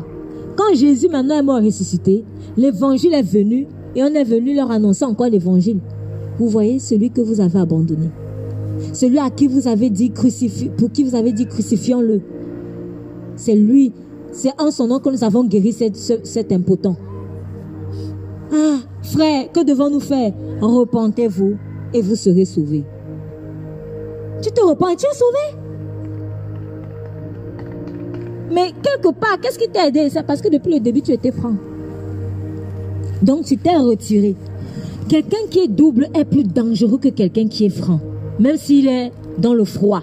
C'est pour cela que Jésus dit à celui qui est tiède, je te vomirai. C'est plus dangereux. Ça peut t'emmener dans un coin de non-retour. Faisons très attention en fait à cette duplicité-là. Deux, deux, deux, deux, deux, deux voix. C'est ça qui a tué Judas. C'est ça qui a tué Judas. Vaut mieux dire la vérité depuis le début. Et comme ça, on sait qu'il y a un problème. Et on va prendre le temps de guérir ça. Mais si tu fais semblant, tu es toujours... En fait, tant que tu fais semblant, on ne peut pas t'aider. C'est ça, en fait. Comment on pouvait aider Judas? Tant que lui ne confesse pas qu'il a peur. Il fait genre, il est là. On ne peut pas aider. On ne peut pas aider. On ne peut pas aider. Donc il faut, faut parler, il faut dire les choses franchement. Dis non Seigneur, je ne peux pas ou je ne veux pas. Je ne veux pas. C'est même pas que je peux pas. En fait, tu peux. Parce que le pouvoir, c'est lui qui donne. Mais c'est ta volonté qui veut seulement. Voilà. Quand Dieu a envoyé Isaïe, il n'a pas dit qui peut aller par là, mon peuple? Il a dit qui vais-je envoyer? Donc Qui veut aller? C'est le vouloir que Dieu. C'est ton vouloir en fait. Donc personnellement, quand je vois, depuis que je, marche avec le Seigneur, quand j'observe les, les chrétiens, ça fait toujours très mal quand quelqu'un dit non à Dieu. Mais j'ai constaté que tous ceux qui sont doubles avec Dieu, ce sont eux les plus vicieux. Personnellement, ce sont eux qui m'ont mis le plus le couteau dans le dos. Alors que quand quelqu'un va te dire, ah oui, Jésus, moi, je ne veux même pas et tout, au moins tu sais comment il vient. Tu sais que bon, celui-là, il a déjà dit, il s'est déjà positionné, il a déjà dit, je suis froid, je suis froid. Mais le tiède là, c'est vraiment, c'est vraiment des serpents de mer en fait. Donc sortons de cette duplicité, ne cherchons pas deux voies. On croit que en suivant deux voies, on, on pense aussi on est froid. Si on dit au Seigneur non, on va perdre gros. Oui, c'est vrai, on perd. Faut pas se leurrer. Oui, c'est vrai. Tu perds. Mais tu peux récupérer. C'est ça la bonne nouvelle. C'est qu'un jour tu peux récupérer. Il suffit que tu reviennes en entier aussi. De la même manière que tu es sorti en entier, tu, tu reviens en entier. Tu vas récupérer tout en entier. Mais si tu es double, tu es toujours partiel, partiel, partiel, partiel, partiel, tu n'auras la fin rien. C'est pour cela qu'il faut être franc et dire droitement à Dieu où je te veux, ou je ne te veux pas. Mais fais pas semblant. Fais pas semblant. Et Dieu sera patient. C'est la bonne nouvelle aussi, c'est que même si je suis froid, Dieu sera patient. Il est patient. Il va m'attendre. Jusqu'à ce que mes sentiments changent. N'est-ce pas lui qui a dit qu'il change, même si ton cœur est, aussi sale comme cramoisi? Il va le rendre blanc plus que la neige. Il est capable. Il est capable. Donc c'est très important pour nous, vraiment, de d'être droit, d'être franc, de lui dire les choses telles qu'elles. De lui dire les choses telles quelles. Donc, euh, souvent, je, ça va être le dernier aspect du message. J'ai vu que quand je suis quand on n'est pas droit, quand je suis pas droite, en tant qu'enfant de Dieu, quand je suis déjà enfant de Dieu, quand j'ai donné ma vie au Seigneur, mais que je sais un côté, un coup je suis là, un coup je suis pas là. En bref, je, suis dans une logique de vie contradictoire. Voilà, c'est ça. Je veux ça, mais je confesse ça. Je dis ça, mais je, bref. En fait, toute ma vie, je risque de ne pas vivre le repos de Jésus je suis, je suis enfant de Dieu, hein, ça c'est clair, je suis enfant de Dieu, je m'avais dit, j'aime, j'aime quand même le Seigneur et tout ça. Je, voilà, je fais, je fais ce que je peux pour, euh, pour essayer de lui plaire. Mais si je n'accepte pas la droiture, je ne vais pas vivre vraiment la paix intérieure. En fait, c'est ça le problème.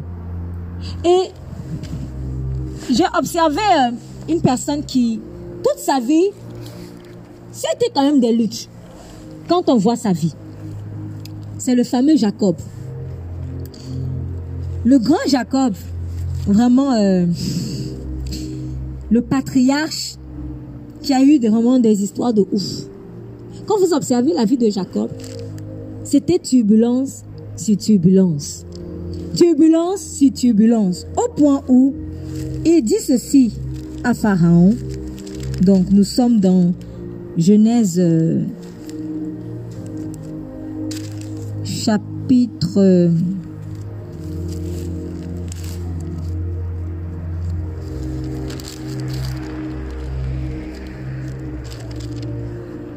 46, pardon, 47, je veux dire. Genèse chapitre 47.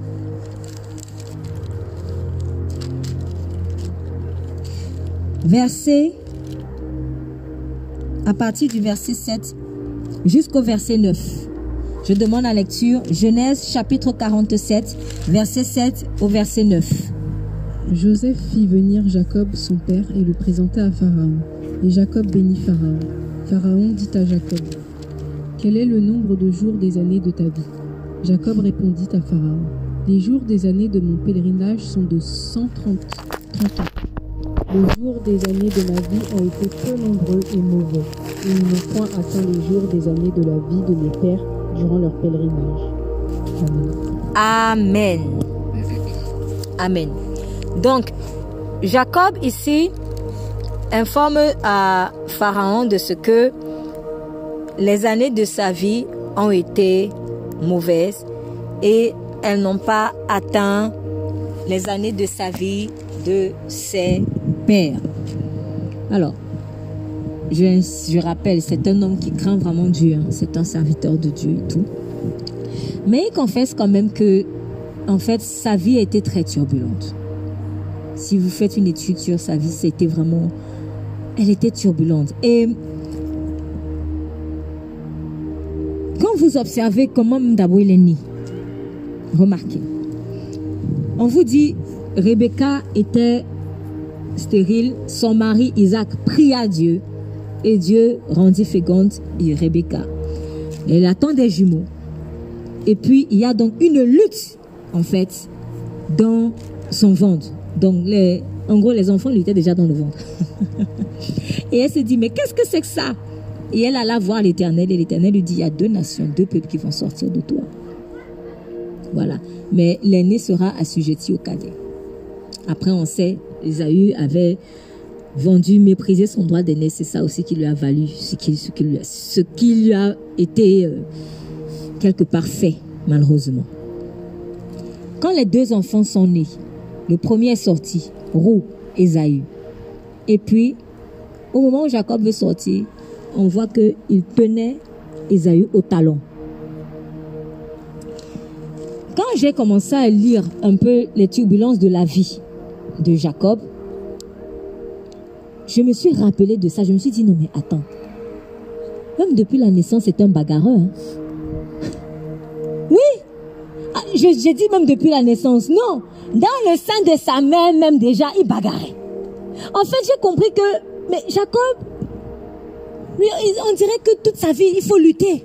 Lui, il lutte, il lutte, il lutte, il lutte, il lutte. Même dans le sein de sa mère, il lutte. Il lutte.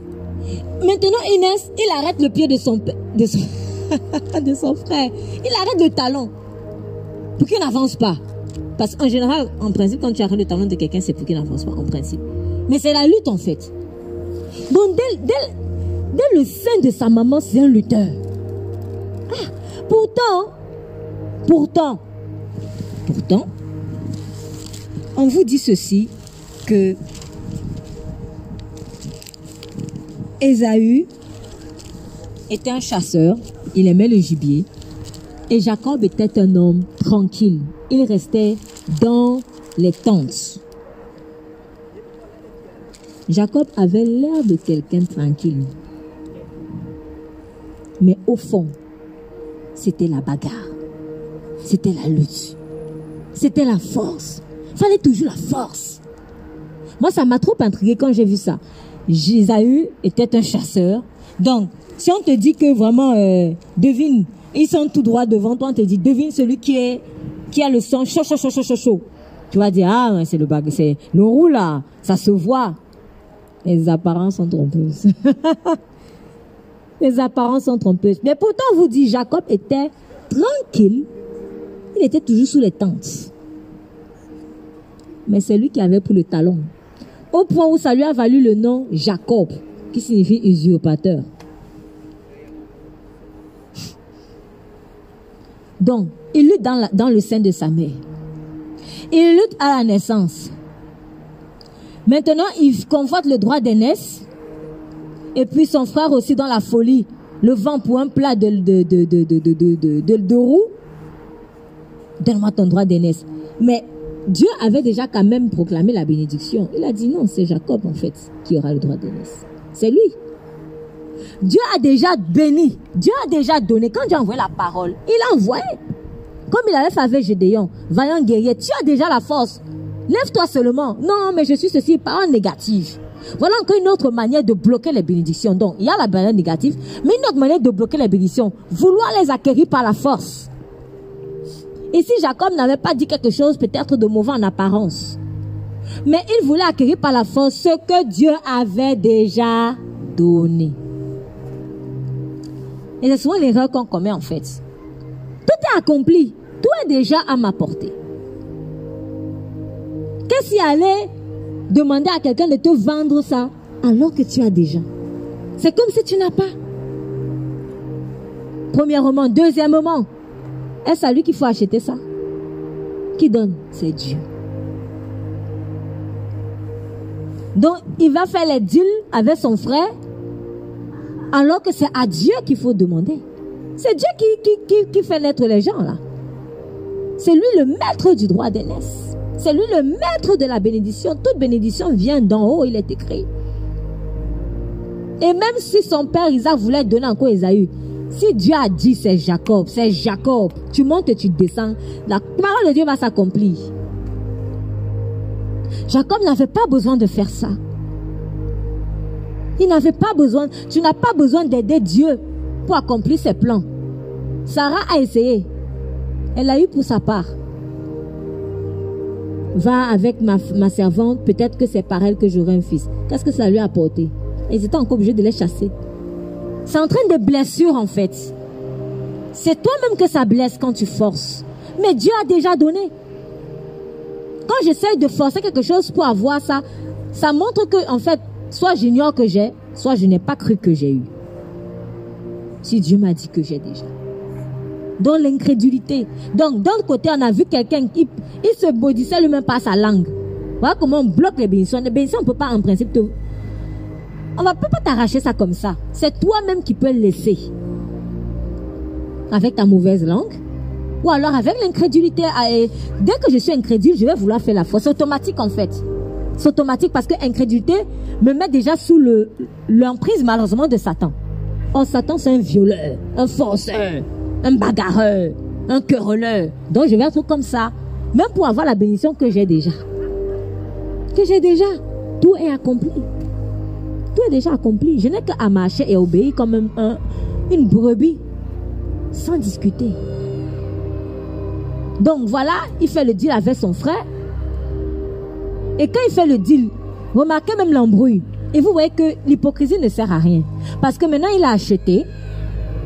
Quand, quand il a acheté, voilà que sa mère va encore le susciter pour aller maintenant voler. Bon, alors, j'ai acheté le droit d'aînesse. Comment je peux aller voler quelque chose que j'ai acheté? Vous voyez, c'est la folie, c'est la folie. C'est la malédiction du double, double, double. En fait, tous les...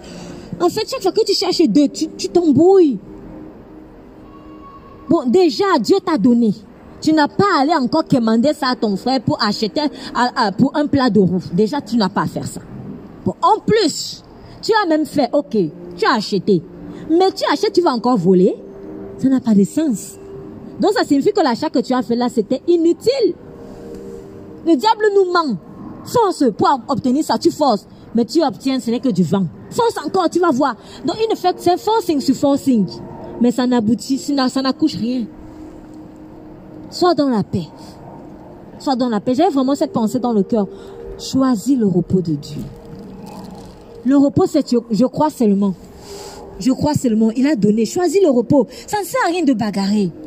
Ça ne sert à rien de forcer. Ça ne sert à rien de lutter. Repose-toi. Repose-toi. Celui qui compte sur l'éternel, même dans ton sommeil, il vient te bénir. Je te donnerai le lait des nations. Là où tu n'as pas planté, je te donne. Là où tu n'as pas bâti, je te donnerai. Soyons dans le repos, soyons tranquilles. Arrêtons de faire les calculs sur les calculs. Les calculs sur des choses qu'on n'a jamais créées. Si j'avais au moins créé ça, j'allais dire que je pouvais faire des calculs. Mais je n'ai jamais créé ça. Déjà, c'est lui qui m'a choisi. C'est lui qui m'a choisi. Je n'ai pas bagarré pour naître de nouveau. Je vais donc bagarrer pour avoir les bénédictions qui accompagnent la nouvelle naissance. Non. Soyons dans le repos, en fait, de Dieu. Choisissons le repos de Dieu. C'est ça le vrai repos, en fait, de Christ. C'est que je suis béni. Je n'ai pas besoin de lutter pour quelque chose que j'ai déjà. Quand c'est ma chose, c'est ma chose. Il y a ma signature dessus. Partout où tu passes, tout le monde va voir ma signature. Et on saura que tu es un voleur. C'est comme ça. Et tant que je suis le royaume des cieux, ça va me poursuivre. C'est ça en fait, ça va me poursuivre. Donc Jacob, Dieu à la naissance avait déjà dit, tu vas, c'est toi qui vas être au-dessus.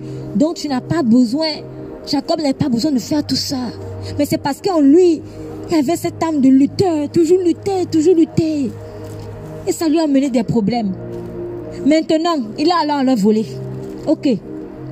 Il vole le droit d'aînesse. Qu'est-ce qu'il fait? Mais Esaü se fâche. Et donc il fuit. Il va chez Laban. Chez Laban encore, on avait un peu vu la, semaine passée, la semaine surpassée, où il y a deux semaines, trois semaines, je sais plus. Il voit Rachel. Bon, après, finalement, ça tombe que sur, ça tombe que c'est Léa. Et puis, il dit non, je vais encore faire sept ans. En fait, je, je vais très vite. Jacob ne réalisait pas que Dieu avait fait son choix pour lui. Ne réalisait pas que Dieu lui montrait en fait qui était vraiment cette femme de destinée. Il était toujours accroché. Léa, Léa, Léa. Léa, euh, pardon, Rachel, Rachel, Rachel. C'était Léa. C'était Léa. Mais quand il a eu une première fois, on lui dit sept ans encore, il dit oui, je vais encore lutter. En fait, il a tellement la force de lutter. Quand notre chair se fatigue, que notre chair se fatigue, il faut proclamer ça sur ta chair. Fatigue toi-même. fatigue toi-même. Le Seigneur avait dit à Israël, ne vous pas fatiguer. Ne vous pas fatiguer. Fatiguons-nous. Franchement, faut se fatiguer. Hein. faut se fatiguer. Faut se fatiguer. Faut se fatiguer de lutter. Fatiguons-nous. Mourons. Mourons. Sept ans, ça ne te fait pas réfléchir. Tu épouses une femme, tu ne, toi tu ne vois même pas la différence de caractère. Non, elle est trop belle. Donc toi, c'est que l'apparence. Tu faire encore sept ans. Et même quand elle est stérile, tu vois que Dieu rend fécond l'autre. Pour toi, là, c'est non, je ne veux pas. Rachel. C'est fort. Non, il a fallu que Rachel meure à Bethléem pour qu'il reste seul avec Léa. Il a fallu que Rachel meure en accouchement. Est-ce que Dieu doit toujours en arriver des chocs pour que on se calme Mais c'est ce qui arrive aux gros lutteurs en fait. C'est des chocs. Mais c'est pas ce qu'il veut. Hein. Et je suis convaincue qu'au fond, il avait compris quelque part que c'était Léa. Pourquoi? Parce qu'il dit Pardon. Déjà, on voit que Rachel, elle meurt à Bethléem. Bon, c'est triste, mais c'est ce qui est arrivé.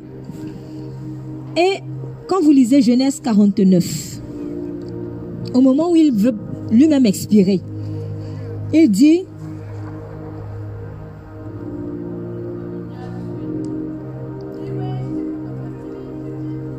verset Genèse chapitre 49,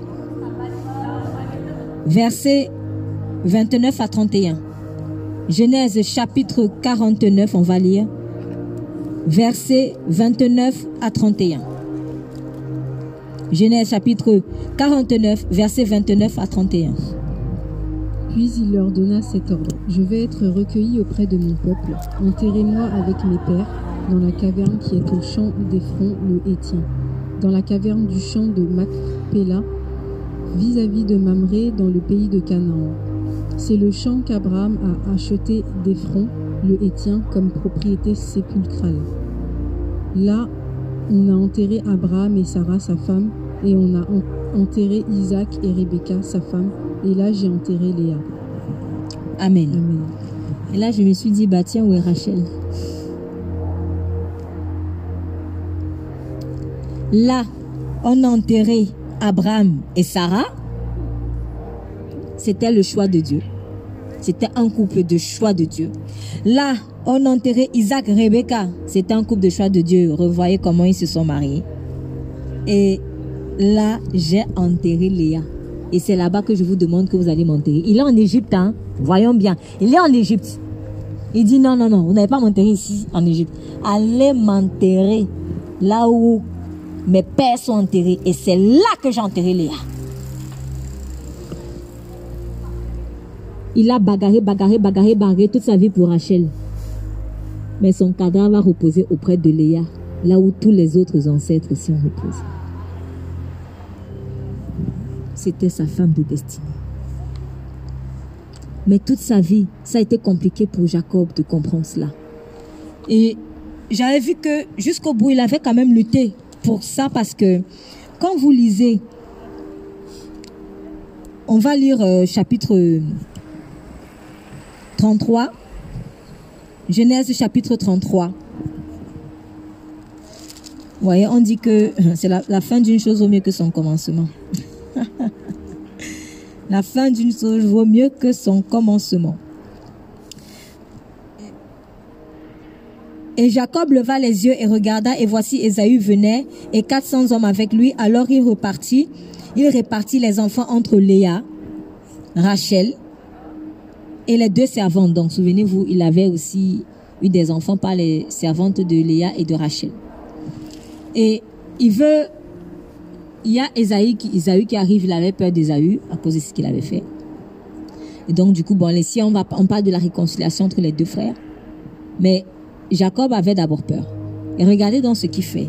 Il répartit les enfants. Donc, il prend d'abord les deux servantes, il les met devant avec leurs enfants. Après, il met Léa avec ses enfants. Et après, au dernier rang, il met Rachel avec Joseph. C'était qui qui voulait le plus protéger? Rachel et Joseph. Vous voyez un peu Excusez-moi, c'est un homme têtu. C'est un bagarreur. Toujours en train de lutter avec le Saint-Esprit. Toujours en train de lutter avec le Saint-Esprit. Mais ça n'enlève pas les plans de Dieu.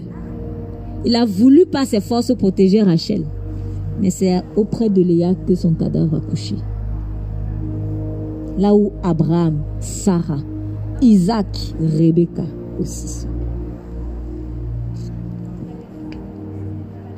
Ça ne sert à rien de lutter avec le Seigneur tu te fatigues pour rien. Et je vous ai dit, donc, chez Laban, il a lutté pour son mariage. En fait, si je récapitule, il a lutté euh, dans le ventre de sa mère, il a lutté à la naissance, il a lutté pour acheter une bénédiction, il lutte pour acheter encore la bénédiction en volant cette fois-ci. Maintenant, il arrive chez Laban, donc il lutte pour s'en sortir. Ah, malgré pourtant Dieu, Dieu, Dieu, Dieu agit, hein, Dieu lui apparaît à Bethel, tout ça, tout ça.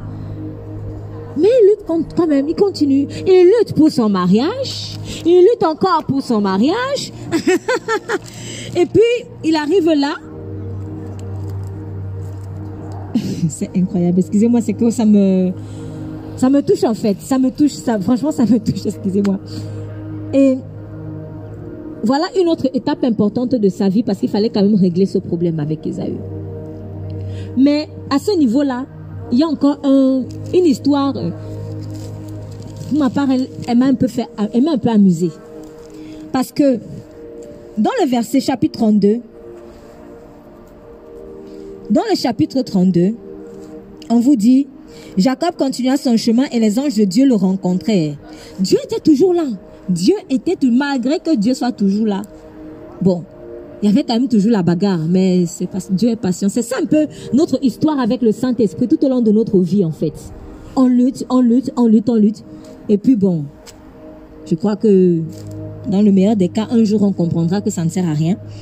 Jacob dit, quand il les a vus, c'est le chant de Dieu et il les appela. Et il appela ce lieu Mahanaïm, les deux camps. Et Jacob envoya des messagers devant lui vers Esaü son frère au pays de Séir, au champ d'Édom. Et il leur commanda en disant, Vous parlerez ainsi à Esaü mon seigneur. Ainsi a dit ton serviteur Jacob, j'ai séjourné chez Laban et j'y ai demeuré jusqu'à présent. Et j'ai des bœufs et des ânes, des brebis, des serviteurs, des servantes. J'envoie l'annoncer à mon Seigneur afin de trouver grâce devant tes yeux. Et les messagers revinrent auprès de Jacob en disant, nous sommes allés vers ton frère Ésaü et il marche aussi à ta rencontre avec 400 hommes. Alors, il continue en disant, alors Jacob on continue en disant, alors Jacob fut très effrayé et rempli d'angoisse. On ne lui a rien dit à part que on a vu Esaü ton frère et s'avance avec 400 hommes. Jacob s'est imaginé tout un scénario. Waouh! Jacob, je ne sais pas ce qu'il s'est imaginé. Dieu lui a fait une promesse. Tu vas retourner dans ton pays, tu vas prospérer, tout ça, tout ça, tout ça. Et dès qu'il voit que il a, il a seulement entendu, il n'a même pas encore vu, il a entendu qu'Esaü là, avec 400 hommes, on va me tuer. Hey, il va me tuer. Pourquoi? Parce qu'au fond, Jacob culpabilisait pour ce qu'il avait fait. Il n'avait pas été guéri. Vous voyez les conséquences du forcing. Qu'il avait d'abord envoyé aller voir la bénédiction. Qu'il avait envoyé aller écouter sa mère. Quand on force la bénédiction, c'est nous-mêmes qu'on blesse. C'est nous-mêmes qu'on blesse. Mais cette bénédiction déjà, était déjà à lui. Donc il montait, il descendait. Il, il était déjà béni. Il était déjà béni. Il a commis une faute. Et en plus, malgré toute la présence de Dieu là, il y avait la culpabilité de ça. La culpabilité, autre chose qui vient bloquer nos bénédictions. La culpabilité te fait voir les choses mal. Elle te fait voir les choses à l'envers. Dès que tu vas entendre qu'on parle de, du vol, hey, on parle de moi, on parle de moi, même si on ne te calculait pas.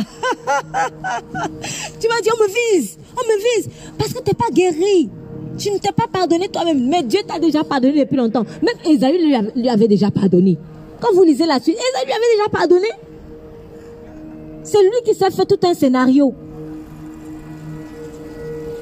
Il s'est fait tout un scénario. Il n'avait pas reçu la paix. Il n'avait pas reçu la paix.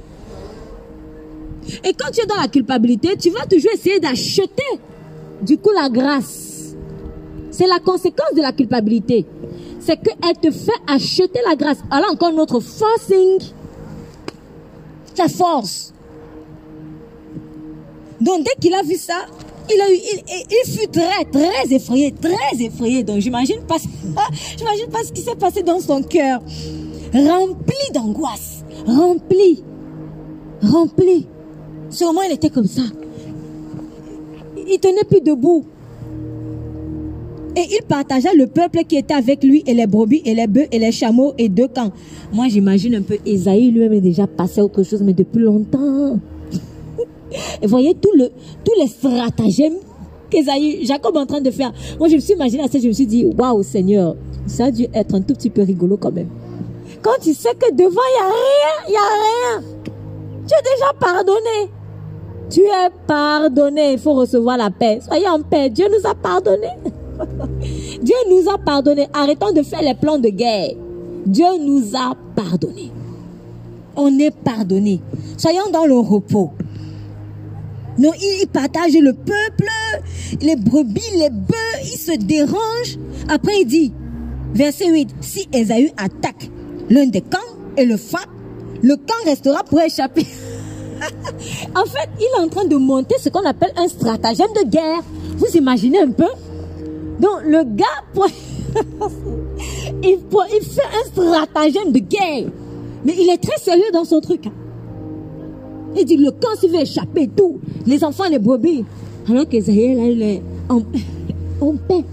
Il n'y a rien. Pourquoi? Parce que c'est un lutteur. Il n'accepte pas. En fait, le lutteur n'accepte pas tout ce qui correspond à la paix. Or, le pardon, c'est la paix. Le pardon, c'est la paix. Jéhovah Shalom. Le pardon, c'est la paix. Donc, comme le pardon, c'est la paix, et que dans son âme, non, lui, non, non, non. La lutte, la lutte. Il vient encore et il fait des stratèges de guerre. La lutte. Il ne recevait pas la paix de Dieu. Et du coup, comme il n'est pas en paix avec lui-même, il s'imagine qu'on n'est pas en paix avec lui. C'est ça ce qui est dramatique en plus. Il commence à s'imaginer des trucs sur Esaü. Pourtant, c'est lui-même qui allait voler. Hein. C'est toi qui a fait la bêtise. Mais on pardonne ça. Mais tu viens, tu, tu ne te pardonnes pas toi-même. Et tu te blesses. Et il commence à déranger ses serviteurs, toute sa famille, tout ça là, même les brebis, il dérange, toutes ses richesses. Il se fait du mal pour rien. Recevons le repos de Jésus. Il nous a pardonné. Il nous a pardonné. Son sang a coulé. C'est pas rien. Son sang a coulé. Qu'est-ce qu'il doit faire de plus pour nous montrer qu'il nous a pardonné Puis Jacob dit, Dieu de mon père Abraham, Dieu de mon père Isaac, Dieu de mon père Abraham, Dieu de mon père Isaac, l'Éternel qui m'a dit, retourne en ton pays, vers ta parenté je te ferai du bien. Vous voyez, Dieu lui avait déjà dit, je vais te faire du bien. Dieu a déjà dit, je vais te faire du bien. Je suis trop petit pour toutes les faveurs et pour toute la fidélité dont tu as usé envers ton serviteur, car j'ai passé le Jourdain avec mon bâton. Et maintenant, je forme deux camps. Je forme deux camps. Deux camps. Délivre-moi, je te prie, de la main de mon frère, de la main d'Ésaü, car je crains qu'il ne vienne et qu'il ne me frappe, et la mère et les enfants. Cependant, tu as dit certainement, je te ferai du bien, je ferai devenir ta postérité comme le sable de la mer qu'on ne saurait compter à cause de son grand nombre. Il y a des prières, excusez-moi, euh, vaines. Il y a des prières vaines. Pourquoi? Parce que ça, c'était une prière dans la peur, en fait. Dieu, il dit que je crains qu'il vienne me tuer, mais Esaïe était déjà en paix. Pardon, Esaü était déjà en paix. Dieu lui a pardonné. Esaü était en paix. Dieu avait déjà consolé Esaü. Et il vient faire une prière dans la peur. Il y a certaines prières, en fait, ça ne marche pas parce que elles sont remplies de peur. Et c'est pour cela souvent quand on prie, on prie, on prie, on prie, on pense que c'est à force de parole. Non. Mais tu es en train de faire une prière pratiquement inutile en fait. Je t'ai déjà dit, je te bénis. Et tu viens prier sur la base de suppositions. Esaü va me tuer. Et en plus, il vient prier, hein, mais pourtant il a déjà fait ses plans. il a déjà fait ses plans. Il a déjà fait ses stratagèmes. Donc, ou tu pries, tu pries, du coup, double, vous voyez, encore double. J'ai déjà fait mes plans, mais je m'en vais encore prier Dieu. Non, c'est pas comme ça. C'est nous qui suivons Dieu, c'est pas Dieu qui nous suit dans nos plans. C'est ça. Et en plus, il finit de prier et continue encore notre plan. J'ai aimé beaucoup étudier ce passage parce que ça m'a montré vraiment souvent comment on fonctionne. Il continue d'utiliser un autre plan parce que quand vous êtes dans le verset 13, il dit, et il passa la nuit en celui-là et il prit de ce qui lui vient en la main pour en faire un présent à Esaü son frère. 200 chèvres, 20 boucs, 200 brebis, 20 béliers, 30 chamelles qui allaient leurs petits, 40 vaches, 10 taureaux, 20 ânesses. Donc, il fait d'abord un stratagème de guerre pour, que pour que si on veut le tuer, il puisse fuir et se sauver un peu. Il va prier maintenant Dieu. Dès qu'il finit de prier Dieu, il va encore faire un autre stratagème pour calmer le cœur d'Ésaü. Un cœur qui est déjà pourtant en paix. Il voulait acheter la grâce d'Ésaü avec des prisons. La culpabilité. Une, autre, une fois de plus, il voulait forcer. On ne peut pas acheter le non par le pardon en fait avec des prisons. Non pas que le présent soit mauvais, mais ici, c'est un présent dans la peur. C'est un présent pour acheter la grâce.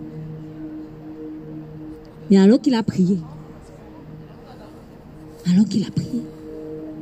Donc il y a des prières qui ne fonctionnent pas parce qu'on ne peut pas prier avec nos propres plans, en ayant déjà tout préparé. C'est pas possible. Laisse Dieu lui-même être Jéhovah Shalom. C'est lui la paix. Donc il a voulu acheter. Et en plus, il a voulu acheter, c'était inutile. Parce que Ésaü était déjà en paix. Ésaü était en paix. Et après, il continue, il dit, verset, va directement verset 20, et vous direz, voici ton serviteur Jacob qui vient derrière nous. Car il se disait, je l'apaiserai par ce présent qui va devant moi, et après cela, je verrai sa face. Peut-être qu'il m'accueillera favorablement. Donc, il a confessé en fait, je veux apaiser le cœur d'Ésaü avec ce présent. Donc, c'était un présent pour acheter la grâce. Il y a des présents qui peuvent se faire en mode réconciliation, c'est vrai. Mais ici, là, non. Ça, c'était toujours avec l'esprit de la lutte. C'était toujours avec l'esprit de la lutte, en fait. Donc là, c'était pas bon. Et en plus, il se trompait. Il était seul avec son, son, son sa guerre dans le cœur, seul. Mais son frère n'était pas là-dedans. Dieu n'était pas là-dedans. Donc il s'est fait du mal pour rien. Et il dit en plus, je verrai sa face. Or, remarquez quelque chose. Dans la suite, on vous dit, il se lève la nuit, prit ses deux femmes, les deux servantes, il est pris. Or, Jacob demeura seul. Et un homme lutta avec lui jusqu'au lever de l'aurore. Quand cet homme vit qu'il ne pouvait le vaincre, il toucha l'emboîture de sa hanche, et l'emboîture de la hanche de Jacob fut démise pendant qu'il luttait avec lui. Et cet homme lui dit, laisse-moi aller car l'aurore est levée. Mais il dit, je te laisserai point, je ne te laisserai point que tu ne m'aies béni. C'est toute la bénédiction. Et vois la bénédiction, bénis-moi, bénis-moi. Et dit, bénis-moi. Jacob, tu es béni, tu es béni. Bénis-moi, bénis-moi. Tu es béni. Tu es béni. Nous sommes bénis. Il cherchait tellement la bénédiction, mais tu m'es béni, tu es déjà béni. En plus, tu as dit ça dans la prière. Il a lui-même a dit, Seigneur, tu m'as béni. Mais en plus, tu viens encore, tu bagarres avec tu dis encore béni moi. Mais enfin, tu cherches quoi? Tu es déjà béni. Tu es déjà béni. Mais on voit encore la grâce de Dieu. Il lui dit, quel est ton nom? Jacob. Il lui dit, non, tu t'appelleras plus Jacob, tu seras Israël. Israël signifie quoi? Celui qui lutte avec Dieu. ça lui a collé à la peau. Il est parti de usurpateur à celui qui lutte avec Dieu. Ça lui a collé à la peau. Et il dit, car tu as lutté avec Dieu et avec les hommes et tu as vaincu. Qui peut vaincre Dieu? Personne. Mais en fait, je pense que c'est une façon de dire non. Ton cas quand même c'est fort. tu as vaincu, là tu as vaincu. Tu as vaincu. Mais Dieu a frappé à la cuisse pour lui montrer que c'est moi Dieu. C'est moi Dieu. Et c'est une marque qui est restée en fait. Pour que Jacob comprenne que toute sa vie, il faut qu'il soit brisé en fait. il était brisé à la cuisse. Avec lui, il fallait que Dieu utilise des chocs pour qu'il se calme. Parce qu'il était trop fort. Pas dans le bon sens du terme. Oui, Dieu veut nous donner sa force, mais sa force à lui. Et c'est une force reposante. C'est une force reposante. C'est pas une force de violence. Et lui aussi, toujours bénédiction quelque part, bénédiction. Il veut que la bénédiction, la bénédiction, la bénédiction, soyons en paix. Cherchons Dieu pour son cœur pas que pour les bénédictions. Quand on cherche que la bénédiction, on aura l'impression qu'on n'est jamais béni. Et à ce moment-là, notre cœur ne sera jamais en paix. Mais si nous cherchons Dieu pour son cœur, on sera toujours en paix. Et on n'aura pas à courir derrière la bénédiction. Parce que finalement, ce qui nous fait lutter, c'est quoi? La bénédiction. La bénédiction. On est déjà béni. On est déjà béni. Et je termine avec ceci. Par rapport à la réconciliation, donc, verset euh, quant à lui, donc après qu'il ait mis Rachel au dernier rang, quant à lui, il passa devant eux et se prosterna en terre sept fois jusqu'à ce qu'il se fût approché de son frère. Mais Esaü courut au devant de lui et l'embrassa. Vous voyez, Esaü a fait comme le père dans la parabole du fils prodige. En fait, c'est ça, le fils prodige, lui, venait là, croyant que oh, son père allait le gronder et tout. Mais Esaü, il est venu là, couru il l'embrassa et se jeta à son cou et le baisa et ils pleurèrent. Puis il leva les yeux et vit les femmes et les enfants et il dit, qui as-tu là? Il répondit, ce sont les enfants que Dieu a accordés à ton serviteur. Et les servantes s'approchaient, elles et leurs enfants, et se prosternèrent. Léa aussi s'approchait, les enfants se prosternèrent et ensuite Joseph et Rachel s'approchaient et se prosternèrent. Et Esaü dit, que veux-tu faire avec tout ce camp que j'ai rencontré? Il répondit, c'est pour trouver grâce aux yeux de mon Seigneur. Esaü dit, je suis dans l'abondance. Je suis dans l'abondance, mon frère. Garde ce qui est à toi. Et Jacob répondit, non, je te prie, si j'ai trouvé grâce à tes yeux, tu accepteras mon offrande de ma main, puisque j'ai vu ta face comme on voit la face de Dieu et que tu m'as accueilli favorablement. Accepte, je te prie, mon présent qui t'a été offert, car Dieu m'a comblé de grâce et j'ai de tout. Il le pressa donc tant qu'il accepta. Et Esaü dit, partons et marchons et je marcherai devant toi et après, après, après. Esaü avait accepté parce qu'il avait insisté beaucoup. Mais il y a des choses que Dieu peut tolérer. Mais c'est pas toutes les fois. c'est pas toutes les fois en fait. Donc vraiment, ici, je remercie Dieu parce que à la fin, ce que j'ai ressenti dans mon cœur, c'est que quand il avait dit, quand il avait dit, je vais lui faire un présent et peut-être qu'il je l'apaiserai va, pardon, je l'apaiserai par ce présent qui va devant moi et après cela, je verrai sa face. Juste après, on vous dit qu'un homme vient pour lutter avec lui. Et là, en fait, j'ai compris comme si le Saint-Esprit me disait, Jacob voulait, il était tellement focalisé en fait sur le pardon d'Ésaü. Il voulait voir la face d'Ésaü. Mais je voulais qu'il voie d'abord ma face. C'est pour cela qu'il a dit après, dans le verset 30, Jacob nomma ce lieu Péniel qui signifie la face de Dieu. Car dit-il, j'ai vu Dieu face à face et mon âme a été délivrée. C'est le face à face avec Dieu qui nous délivre. Ce n'est pas le face à face avec l'homme. C'est ça en fait. Et l'esprit de lutte, il nous fait, il nous fait croire ça. C'est le face à face avec Dieu.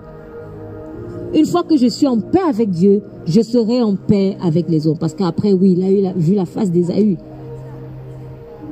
Mais si j'ai trop peur peut-être de ne pas être pardonné, je peux prier en fait Dieu, que Dieu apaise, tout simplement.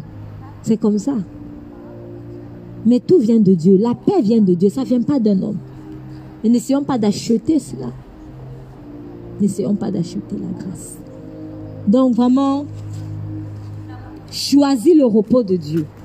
Si j'ai vraiment un mot, en un mot, tout ce que je peux dire, résumer, si je peux résumer tout ce que j'ai dit, choisissons le repos. C'est un choix, choisissons. Laissons la bagarre, laissons la lutte. Dieu nous a bénis. On est bénis. On est bénis.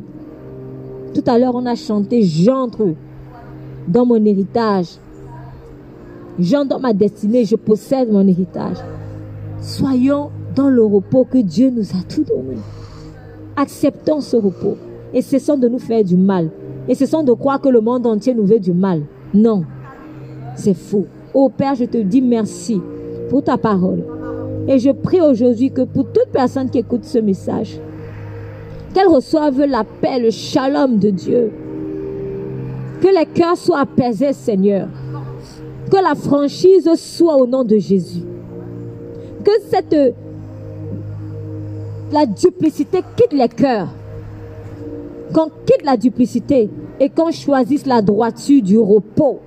La droiture que donne le repos en Christ. Qu'on puisse regarder les gens droits dans les yeux et leur dire la vérité. Dans l'humilité, Seigneur. Qu'on puisse te dire dans la vérité nos imperfections. Pas pour nous maudire nous-mêmes.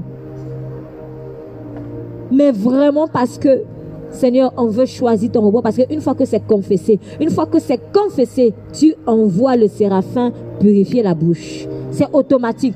Ce qui veut dire que si je n'ai pas vu ma bouche purifiée, si je n'ai pas vu mon âme purifiée, c'est que j'ai agi peut-être, j'ai agi comme Jacob. J'ai fait mes stratagèmes et puis je suis allé prier et puis j'ai continué à faire mes stratagèmes. Ça ne marche pas comme ça.